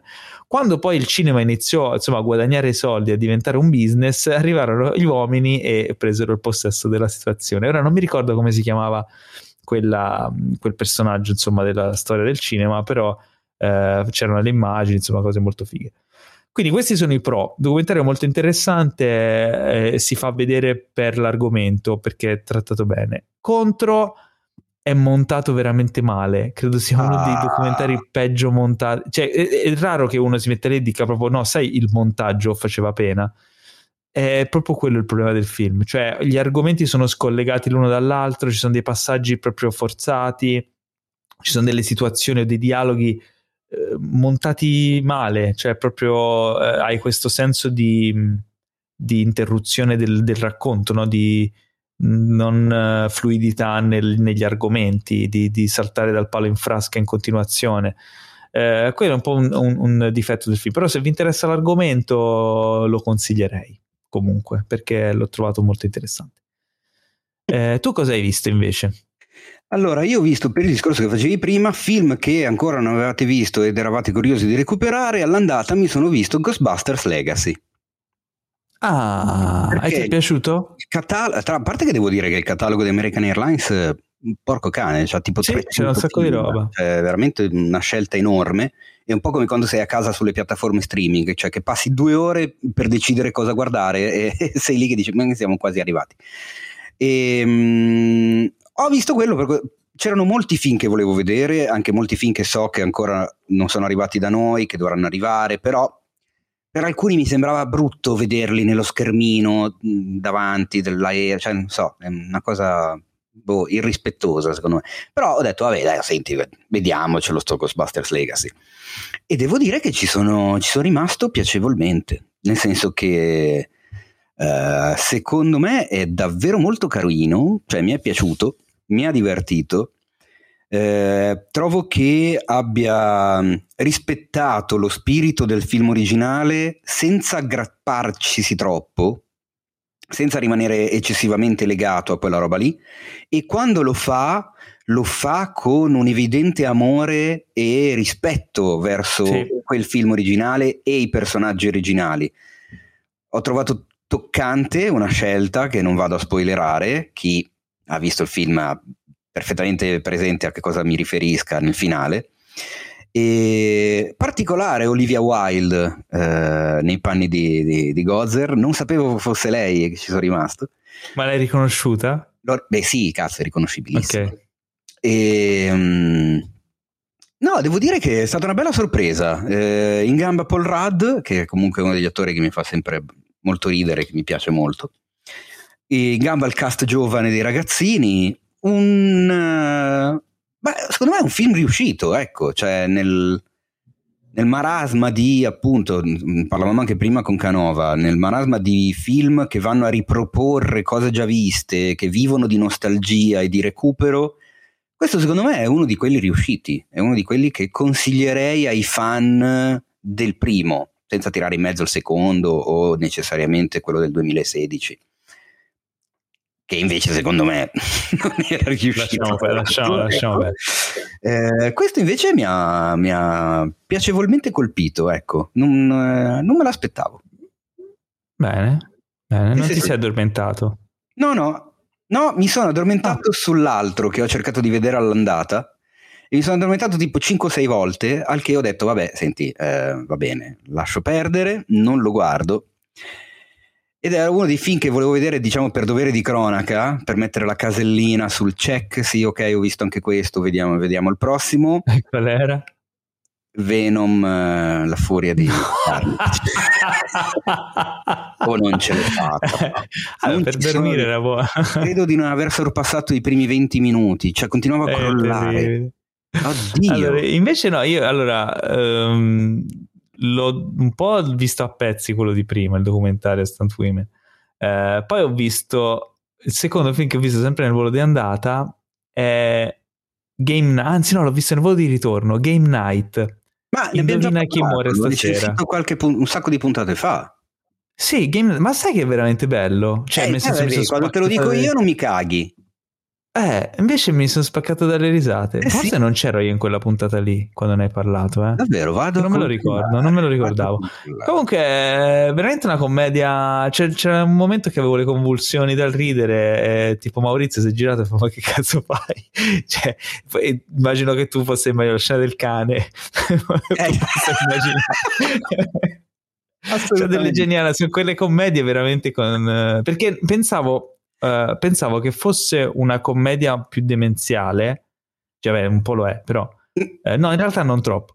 Eh, pensavo che fosse più demenziale e l'avevo un po' skippato. Però poi ne ho sentito parlare bene da te, bene in giro, eccetera. Ho detto, ma sai che mi faccio due risate. E in effetti si prende sul serio, è costruito bene, bei personaggi, belle situazioni. Se volete farvi due risate, Game Night ve lo consiglio anch'io. Ma allora, guarda, sai Ehm. sono andato a controllare e non esiste nel titolo de- di una delle nostre 148 puntate del podcast Game Night. Quindi, se ne ho parlato Forse ne hai nel parlato a podcast è perché non era nelle recensioni principali. Se non ne ho parlato, mi viene il dubbio che tu mi abbia detto: no, dai, questo evita che gliene frega un cazzo a nessuno. No, non penso. no, comunque a me Eh. aveva- era piaciuto un casino, un sacco di ribaltamenti di fronte, Jason Bateman secondo me è spettacolare, quindi se si è consigliato. Fantastico. Credo si trovi su Netflix se non vado errato, eh.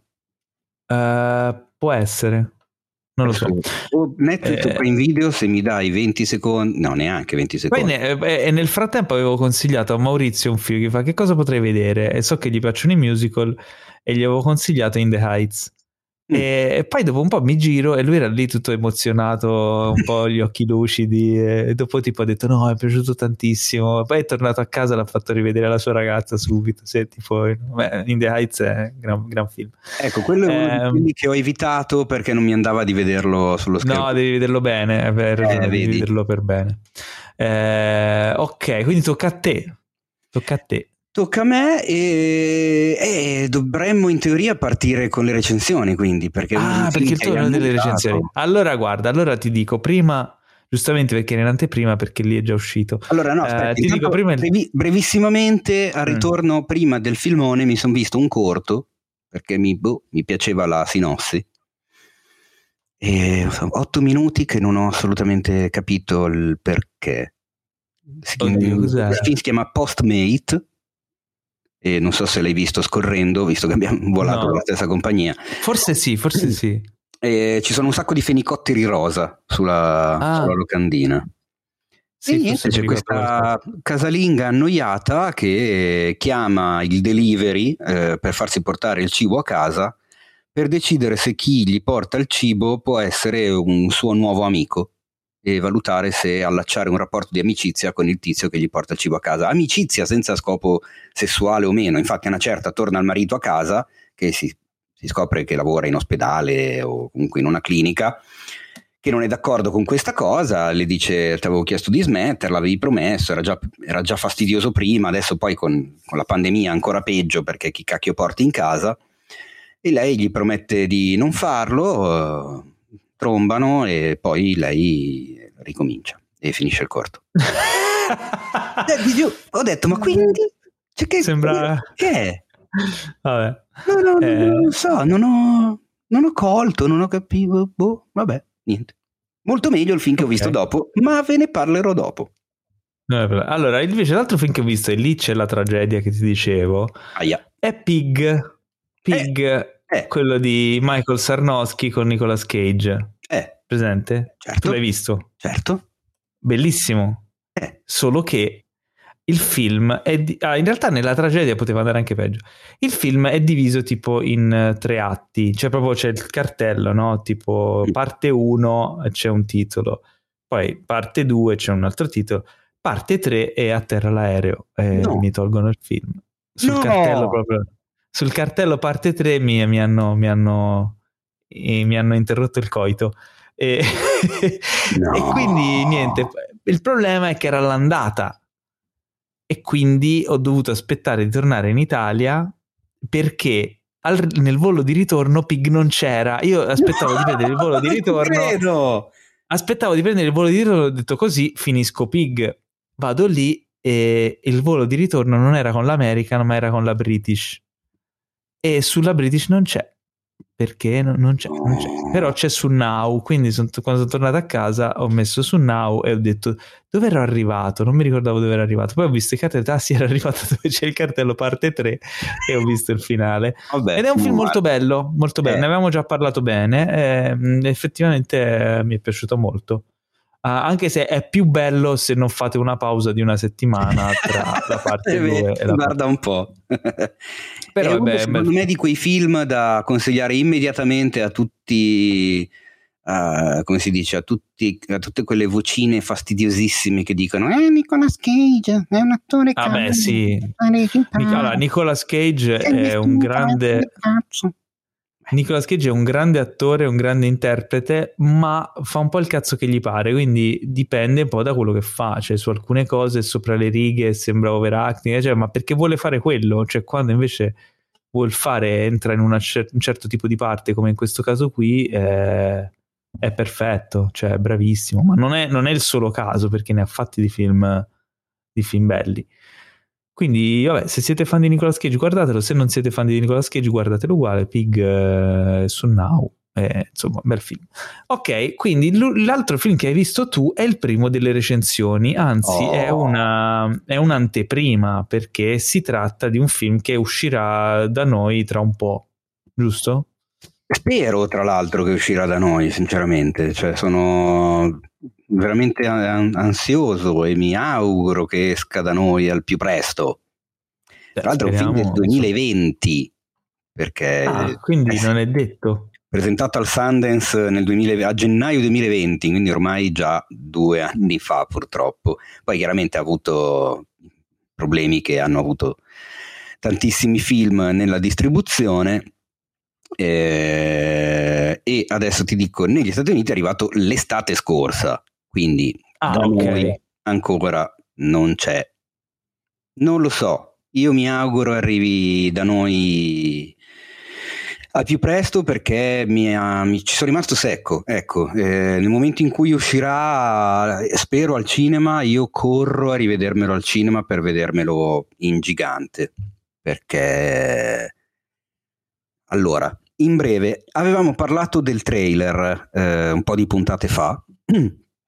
e non so se te lo ricordi. È uno dei film che ci aveva colpito, tra l'altro, che eh, un po' tutti avevamo detto, cacchio, questo me lo vorrei vedere. Forse era una delle puntate con Pietro. Ah, sì, è quello lì del, dell'isola. Che non è un'isola. Sì. Cioè, di quel posto non è un'isola, cos'era? È un posto, è un, un non luogo. Allora, in breve, eh, c'è questo uomo che vive in questo casolare nel deserto, non, senza, sen, senza un tempo e senza un luogo preciso, perché praticamente deve selezionare, facendo dei provini, cinque anime, ovvero cinque persone, donne e uomini, che non sono ancora vivi, ma che sono in lista d'attesa per ottenere l'occasione di diventare delle persone, quindi di nascere e diventare delle persone, avere una vera vita. Eh, ovviamente nel momento in cui eh, vengono scelti e diventano vivi non ricorderanno niente di quella esperienza, ma manterranno eh, questa loro anima. Ovviamente sono cinque caratteri profondamente diversi tra di loro. I provini si svolgono in un massimo di nove giorni. C'è chi viene cassato prima dei nove giorni e c'è chi invece mh, fa tutto il percorso diciamo, di selezione e di, e di, esame da parte di quest'uomo, interpretato meravigliosamente da Winston Duke, che probabilmente vi ricorderete per essere... Ehm, è uno dei è, è, è diciamo il, il, papà della famiglia di Us del, dell'ultimo ah, film okay, di Jordan sì, Peele. Sì prova spettacolare, personaggio meraviglioso. Anche, è anche Mbaku in Black Panther. E anche, sì, esatto, bravissimo. È anche il, l'omone di, diciamo, di Black Panther. Personaggio qua clamoroso, sottovoce, con dei lampi incredibili. Cosa succede? Eh, le, le, le, cinque anime nel film sono interpretate tra gli altri da Zazie Beats, Bill Skarsgård, Tony Hale e coprotagonista abbiamo Benedict Wong, ovvero il famoso Wong di Doctor Strange. Quindi comunque il cast non è proprio degli ultimi arrivati. Eh no, c'è un bel cast. Eh sì, il, dire- il, direttore, il regista, nonché sceneggiatore, è al suo esordio in, long- in, un lungometraggio e cacchio, io direi che è uno assolutamente da tenere d'occhio. Eh, non vorrei dire moltissimo per non spoilerare, posso soltanto dirvi che appunto eh, una volta selezionate queste anime che prendono vita, il selezionatore che vive in questa casetta ha la possibilità di seguire le loro vite su dei televisori, televisori tra l'altro rigorosamente CRT, cioè quelli a tubo catodico di una volta. E ha la possibilità anche di registrare con delle videocassette, quindi comunque si tratta di tecnologia analogica, di registrare delle parti che gli piacciono di più, per, per tenersele, per rivedersele, per, per rifletterci sopra, perché comunque chiaramente ha un'importanza fondamentale il, il, suo lavoro, cioè lui manda, sceglie chi potrà vivere, eh, sceglie di mandare un individuo all'interno della società e quindi poi chiaramente ha a cuore il destino di queste anime che, che, che sceglie di mandare a vivere e ne segue le vite su questi televisori. Contestualmente al seguire queste vite, chiaramente lui esamina e seleziona questi cinque che dovranno prendere il posto di una delle anime che per un evento che non vi sto a spiegare in, nel dettaglio non c'è più. Una delle anime che lui aveva selezionato anni e anni prima viene a mancare eh, con un qualcosa che lo colpisce nel profondo e che non riesce a spiegarsi e che vuole a tutti i costi spiegarsi e che va un po' a, a piegare quella che ormai è diventata la sua routine. Il film, cazzo, ha un'atmosfera bestiale. Eh, non, non, sono riuscito a trovargli un difetto neanche a cercarlo. È uno di quei film che, che mi ha lasciato tanto dentro e che, su cui ancora ci sto ripensando. È un film che chiaramente, eh, data la sinossi, mette al centro eh, la vita, le possibilità che abbiamo, eh, la, la, scelta, la, la, come si dice, la cernita tra il giusto e lo sbagliato. Eh, ci mette di fronte a dilemmi morali ed etici, perché comunque lui, questo selezionatore che si chiama Will, mette di fronte le anime singolarmente, le anime loro non, non come si dice, non non si relazionano mai tra di loro, sanno di essere uno dei candidati, ma non hanno idea di chi siano gli altri. Li metti di fronte a dilemmi particolari. Mm, ad esempio, eh, c'è un pericoloso terrorista che punta una pistola alla testa del tuo amato figliolo e ti dice ora no scusami che mette il tuo figliolo lo, mm, una corda al collo e lo mette su una sedia Okay. E ti dice questo piccolo pezzo di arredamento è l'unica cosa che mantiene in vita tuo figlio. Ok. Togligli la sedia da sotto i piedi e fai in modo che si ammazzi, altrimenti io non ammazzerò solo lui, ma anche te e tutte le altre persone che sono in questa stanza. Cosa fai? La togli la sedia oppure no? E chiaramente i candidati si trovano a dover dare una risposta. La cosa però bella del film è che non pretende di avere le risposte a tutto quanto. Spesso eh, lo sceneggiatore sceglie di non salire su un piedistallo, anzi di ammettere che per certe domande non c'è una risposta e non è necessario che ci sia una sola risposta. Non esiste sempre la strada giusta o la strada sbagliata e spessissimo scegliere quale sia quella giusta e quella sbagliata è un cazzo di casino e nessuno ha la, la, la, la, risposta a certe domande ed è giusto così, cazzo. Il film è veramente, mi è piaciuto veramente un casino, mi ha, mi ha commosso tantissimo, c'è anche spazio per il sorriso, ovviamente soprattutto grazie alla presenza di Benedict Wong, ma non solo. C'è il personaggio di Zazie Beats che è fantastico. Lo sviluppo non è per niente prevedibile, eh, vi sorprenderà almeno un paio di volte e non poco nel, nel plot e soprattutto gli ultimi 10-15 minuti hanno un monologo di, di, Winston Duke che per intensità, per interpretazione, per sensazione generale è una delle cose più toccanti che io abbia visto negli ultimi mesi, ma forse anche di più. E io ho, ricollegandomi a quello che dicevamo a inizio puntata, io ho pianto come un cretino sul finale di questo film. E se ci ripenso probabilmente si sente dalla voce ma mi commuovo ancora.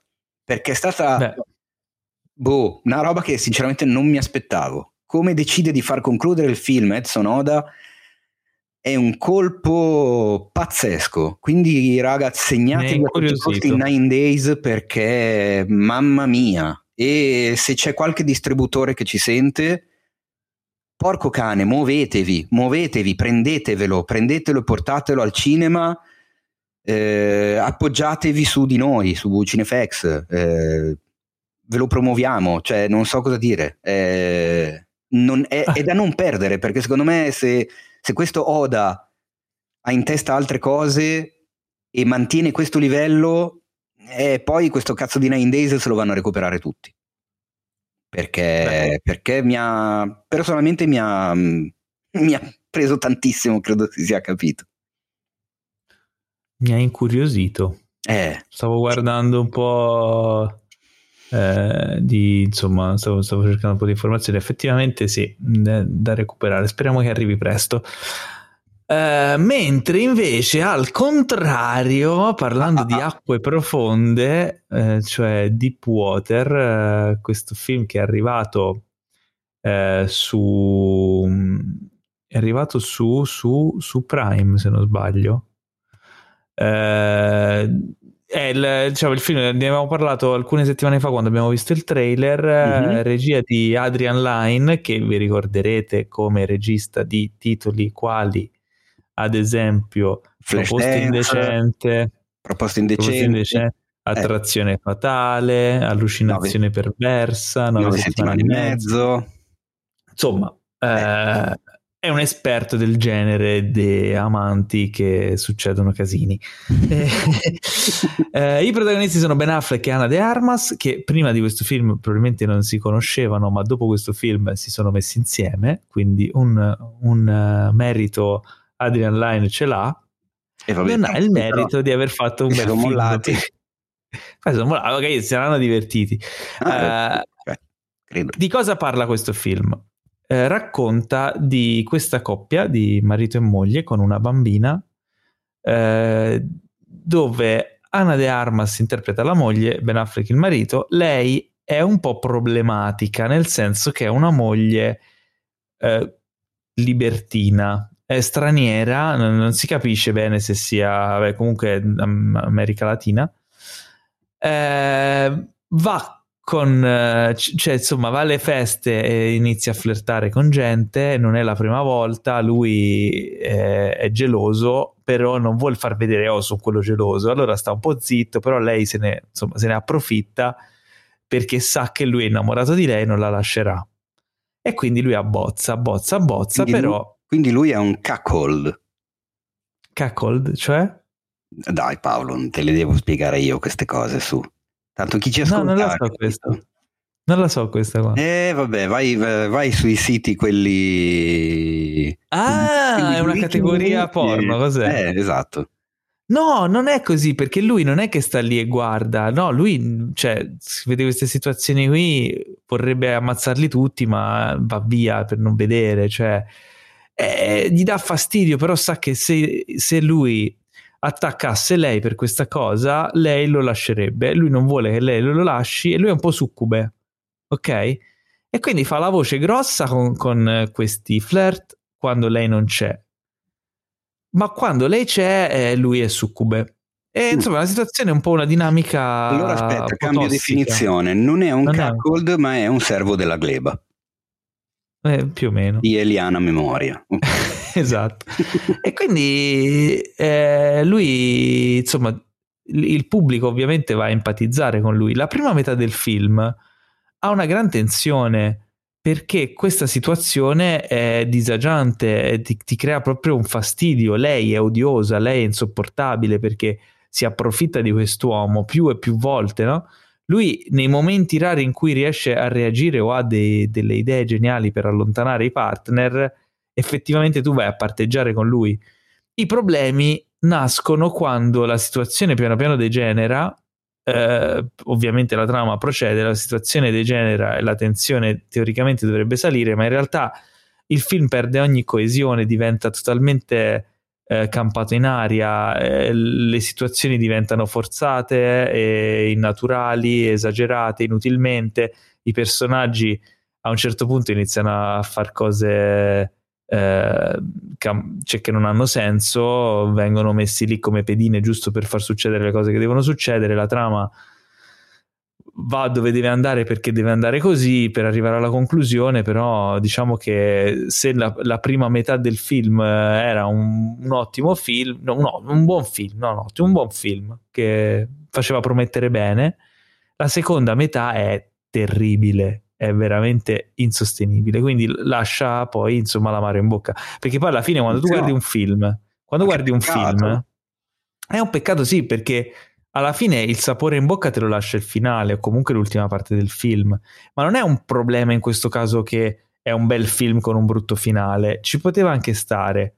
Forse anche la, conclusione del film, forse anche accettabile in qualche modo, non mi è, non mi è dispiaciuto. È proprio il eh, creare costruire una storia, costruire un pers- una serie di personaggi e una serie di eh, dinamiche narrative e poi non essere riusciti a, a, diciamo, a giustificarle, a creare la conclusione, a portarle a conclusione in una maniera sensata, in una maniera, maniera soddisfacente.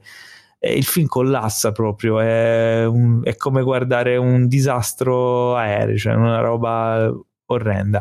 Eh. È un peccato, è un peccato perché prometteva davvero bene. Cioè, la prima metà del film mi sono davvero divertito, mi ha messo in un, quella situazione di, eh, di scomodità emotiva. Poi dopo però non riesce a chiudere. C'è, c'è veramente c'è una scena che che dovrebbe essere un po' un, un pivot narrativo importantissimo che, che, porta proprio al finale, ma è, è, è ridicola, c'è una roba dove ti metti a ridere perché è veramente cioè scade nel, scade nel ridicolo, questa è la definizione più adatta. Peccato, peccato, peccato per un film che poteva, insomma, sicuramente ci intrigava anche un po' per la questione di gossip, di vedere come era nato questo, no?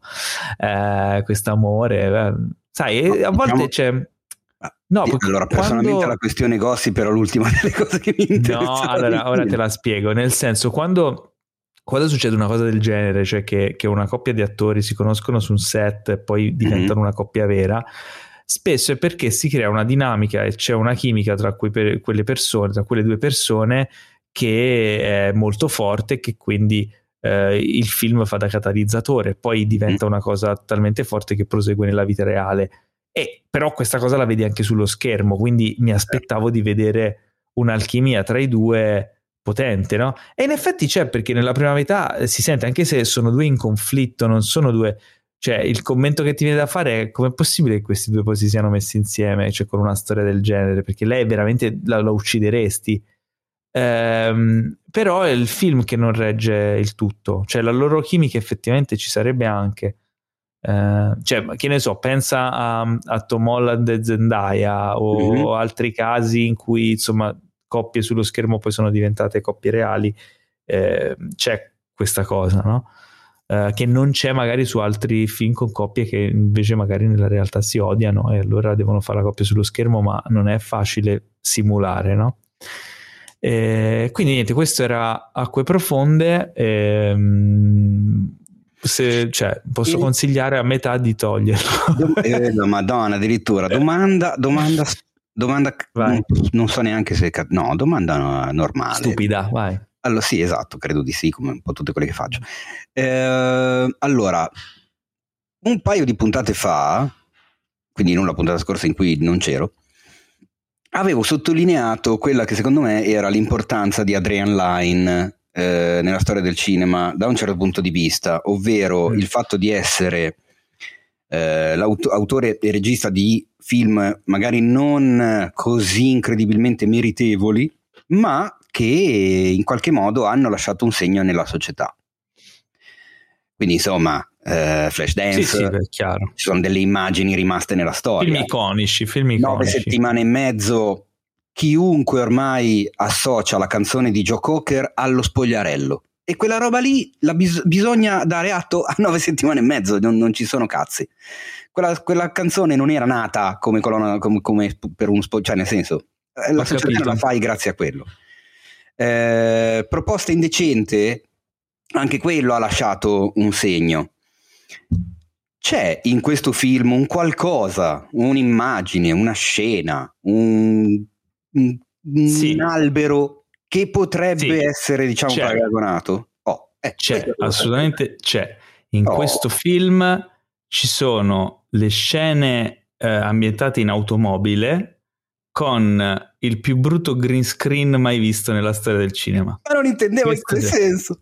È l'unica cosa, cioè, ti giuro, capisco che è un film che è stato fatto durante magari la pandemia, lockdown, eccetera, ma, ma, io non ho mai visto dei green screen peggiori di questi in, nelle scene in auto. Cioè, le auto sono chiaramente, cioè, proprio gridano green screen e cioè, fatti così male non l'ho mai visti.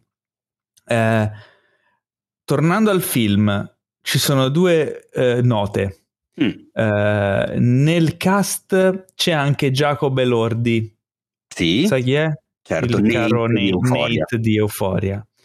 E ho detto, ah, guarda chi c'è, Nate di Euphoria. Cose, poi rispondi prima che possa dire la mia. Guarda che sei una roba. No, no, è che c'è il lag. eh, Nate di Euphoria. Bene, vengono i titoli di coda e la sceneggiatura è anche di Sam Levinson. Ah. E lì e, e lì ho detto, ma, ma che, che, ha fatto Sam Levinson? Perché? Cioè, è di, sì. La sceneggiatura di Zach Helm e Sam Levinson, tratto dal libro, dal romanzo di Patricia Highsmith.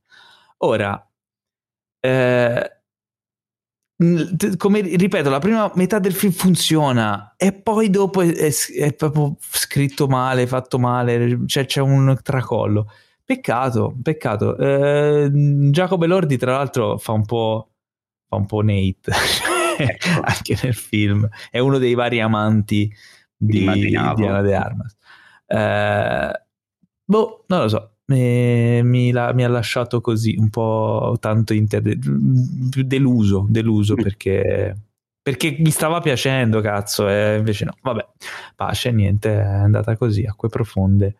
Eh, sì su Prime se non erro. Eh, dunque arrivati finalmente a Licorice Pizza, oh. il film che tutti stavamo aspettando, vero? Tu quando vai a vederlo? Eh, io appena, appena possibile. Cioè, sono tornato e sto già lavorando come un bastardo, quindi appena riesco allora, corro, anche perché, dammi la possibilità di dirlo perché ci tengo. Ma dillo. Alla redazione è piaciuto tantissimo a tutti e insomma, quando succedono queste cose vuol dire che qualcosa di fondo c'è. Sul sito trovate la recensione, chiaramente mh, senza nessun tipo di spoiler, per quanti spoiler si possano fare di un film di Paul Thomas Anderson, firmata Jacopo Troise, andatevela a leggere perché Jacopo, insomma, un po' come tutti, ma è uno di quelli che quando scrive mh, ne scrive. E... Gran bella recensione, eh, insomma, è, è PTA e io amo PTA quindi allora, a vedere sicuramente. Sai che non ti spoilererò niente, quindi possiamo dialogare su questa recensione. Uh, vabbè, il film Licorice Pizza, il titolo Licorice Pizza, uh, non so se ne avevamo già parlato, ma deriva da uno slang uh, americano degli anni 70 che sta per indicare il, l'LP, il disco in vinile. LP, Licorice Pizza, è un disco nero che sembra fatto di liquirizia una pizza di liquirizia. Ok, e c'era un famoso negozio uh, di dischi a Los Angeles che si chiamava Licorice Pizza e quando entravi ti regalavano le liquirizie. Quindi il film è ambientato in questo negozio ha a che fare con la musica e con i dischi? No, no, è soltanto un modo di Paul Thomas Anderson per rievocare un periodo della sua vita, della sua infanzia, in cui cioè, questa parola, questo concetto gli ricorda quegli anni lì perché è una cosa che effettivamente probabilmente è andata, cioè un modo di dire che si è usato solo in quegli anni e poi magari il negozio ha chiuso, non lo so. Perché il film è ambientato nel 73 nella San Fernando Valley e mh, mm, racconta fondamentalmente una storia d'amore e di formazione di, di due ragazzi eh, interpretati da Alana Haim e Cooper Hoffman.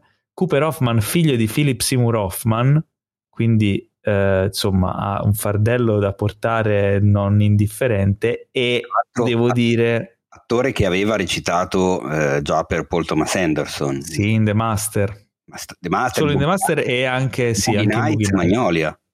E Magnolia, sì, quindi, era insomma. un po'...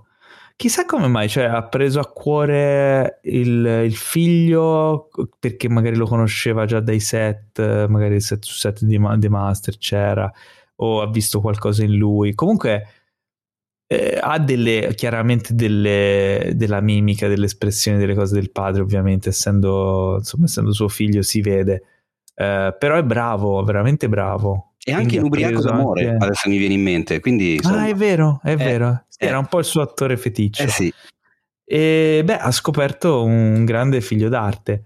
Mentre Bene. Alana Haim, eh, che interpreta insomma, la protagonista femminile, lei è la più piccola di una famiglia di musicisti, di un trio, le Hames, che sono insomma una band, e tra l'altro si vedono anche le sorelle nel film, eh, che interpretano le sorelle, e che insomma è diventata abbastanza popolare negli ultimi anni, ma lei non aveva mai recitato, quindi è un, è un esordiente al, proprio sullo schermo. Eh, c'è una differenza di età tra i due personaggi, ma lui non demorde, pur essendo più piccolo di quasi dieci anni rispetto a lei, e insegue questo suo amore per tutto il film ma in realtà poi insegue la sua crescita, insegue un suo percorso di, di vita. Eh, è un personaggio, lui è un, è un, ragazzino attore che però diventa imprenditore, che ha mille, eh, mille, risorse, mille eh, diciamo imprese eh, che vuol fare eh, proprio anche a livello di business e lei invece è una ragazza che non ha trovato ancora la sua vita, che un po' insomma non sa che cosa fare e quindi si lascia trascinare facilmente da, da ognuna di queste, di queste situazioni. Eh, il film è molto particolare perché secondo me riesce a calarti alla grande nel contesto di, di, quel, di quegli anni, ma non solo, secondo me di tutto il periodo pre-cellulari eh, de, de, de un po' della nostra infanzia, della nostra generazione, nel quale per, in, cioè, per corteggiare una ragazza dovevi farti dare il numero di casa, provare a chiamare, incontrarti nei posti, aspettare.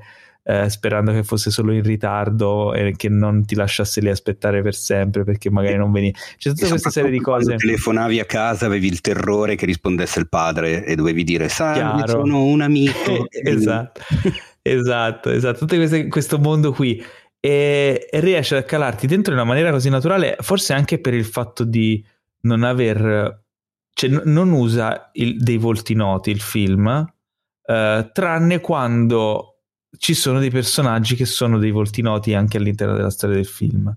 Cioè, se tu vedi loro, sono tutte facce normali, cioè proprio persone normali, magari anche bruttini, eh, con difetti, cioè non le, i classici attori che vedi sullo schermo. Poi poi magari a un certo punto ti trovi in scena Sean Penn oppure Bradley Cooper eh, perché interpretano dei personaggi famosi. E, um, il fatto di essere quell'attore famoso ti fa subito capire che quello è un personaggio che ha un certo peso a livello no, di, di, fama, di anche um, psicologicamente nei, nei, confronti dei protagonisti, dei personaggi che gli si interfacciano. Quindi c'è un po' questa eh, cioè questa tecnica è usata molto bene. Poi, vabbè, eh, fotografia eh, è fantastica, l'uso della, cioè della pellicola, del modo in cui è, è illuminato, è, è, sembra di vedere quasi un film degli anni 70 e, e funziona, cioè in maniera molto organica, molto elegante, eh, è uno spettacolo da vedere. Eh, c'è tutto quello che era secondo me la poetica dei primi film di Paul Thomas Anderson però con la maturità degli ultimi film quindi c'è una padronanza del racconto una padronanza del, dell'emotività del, di tanti aspetti dei, delle vicende dei personaggi, ma anche del modo in cui vengono messi in scena e raccontati che, che secondo me insomma lo elevano e fanno sì che boh, questo sia uno dei film dell'anno secondo me. Eh, beh, non so che altro dire, cioè veramente um, è uno di quei film che quando finisce ti ha rievocato talmente tante emozioni del passato perché comunque essendo un film che racconta di ragazzi, racconta di una storia di formazione, chiaramente va a toccare delle corde su quello che, che può essere, che possono essere i nostri anni no? eh, passati in quel periodo della vita, no? Riesce proprio ad andare mh, a rievocare quelle cose, a, arricchirti anche allo stesso tempo. Molto bello, molto bello. Poi sono curioso di avere il tuo parere quando riuscirai a vederlo eh, sono sicuro che ti piacerà. Ma guarda, sono, io sono fan, l'ho detto già, di Paul Thomas Anderson. E cioè, finora non c'è stato mezzo film che non mi sia piaciuto tantissimo dei suoi, quindi sono, sono davvero curioso. Sono, sono, veramente curioso anche perché appunto è, è un evento ogni suo film, visto che è uno che comunque non è che spara un film all'anno, quindi insomma. No, no, ma poi rispetto a... Allora, l'ultimo suo film era stato Il eh, nascosto. nascosto, no? Che è un film molto posato, molto... Uh, insomma, ha un ritmo molto lento, è molto introspettivo, è, un, è, è, è granitico. Uh, questo film riesce a cambiare registro, è comunque un film frizzante perché racconta di giovani, poi c'ha delle scene esilaranti, c'ha dei personaggi che ti fanno ridere un casino. Cioè, addirittura c'è una scena d'azione in mezzo al film che è incredibile, che c'è una tensione assurda. Eh, piccoli personaggi che appaiono per pochi minuti sullo schermo ma che rimangono indelebili. Cioè, è, è veramente un film ricco. Eh, e poi c'è mh, anche la scelta appunto dei volti, per esempio Benny Safdi, perché vai a prendere Benny Safdi che è un regista? perché poi guardi il film e capisci, cioè ha senso perché lui è quel personaggio lì, è lui, cioè lo vedi, è la persona perfetta per, per, per essere quel personaggio lì. Quindi c'è, una, c'è una, anche una padronanza del, secondo me soprattutto del casting, perché è un film fatto molto da casting, da un casting eh, strano, non convenzionale ed, è, ed è, molto, è, una cosa molto importante per, per questo film qui. E, vabbè, quindi insomma andate, andate, a vederlo al cinema mm, finché c'è perché non, se no ve ne pentirete poi. Potrete dire un giorno, ah, Licorice Pizza io l'ho vista al cinema e voi no, e io sì. Esatto. Quindi non perdetevelo. Ok, direi sì. che era la conclusione di queste recensioni. La conclusione di queste recensioni, ma eh, quindi a questo punto credo che sia anche la conclusione di questa puntatona. Ah, beh, beh, eh sì, direi di sì. Quindi, ragazzi, è giunto il momento tanto odiato Oh, dei saluti, dei saluti. Ah, quello di saluti. Okay. Sì, sì, sì, sì. Eh, ringraziamo eh, Gianni Canova che è stato con noi per l'inizio della puntata ed è stato molto bello, emozionante, un piacere ascoltarlo soprattutto. Quelle, forse una di quelle puntate dall'inizio siamo stati ad ascoltare perché, cosa vuoi dire, è stato veramente magistrale e vi ricordiamo che il suo libro I 100 film che sconvolsero il mondo lo trovate in libreria ehm, insomma eh, ve lo consigliamo. Inoltre consigliamo un altro libro molto bello, molto importante, che è il libro, com'era il titolo Teo?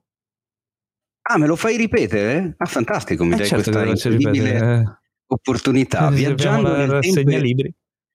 Viaggiando nel tempo e nello spazio tra favole e fiabe, excursus cronologico e non solo.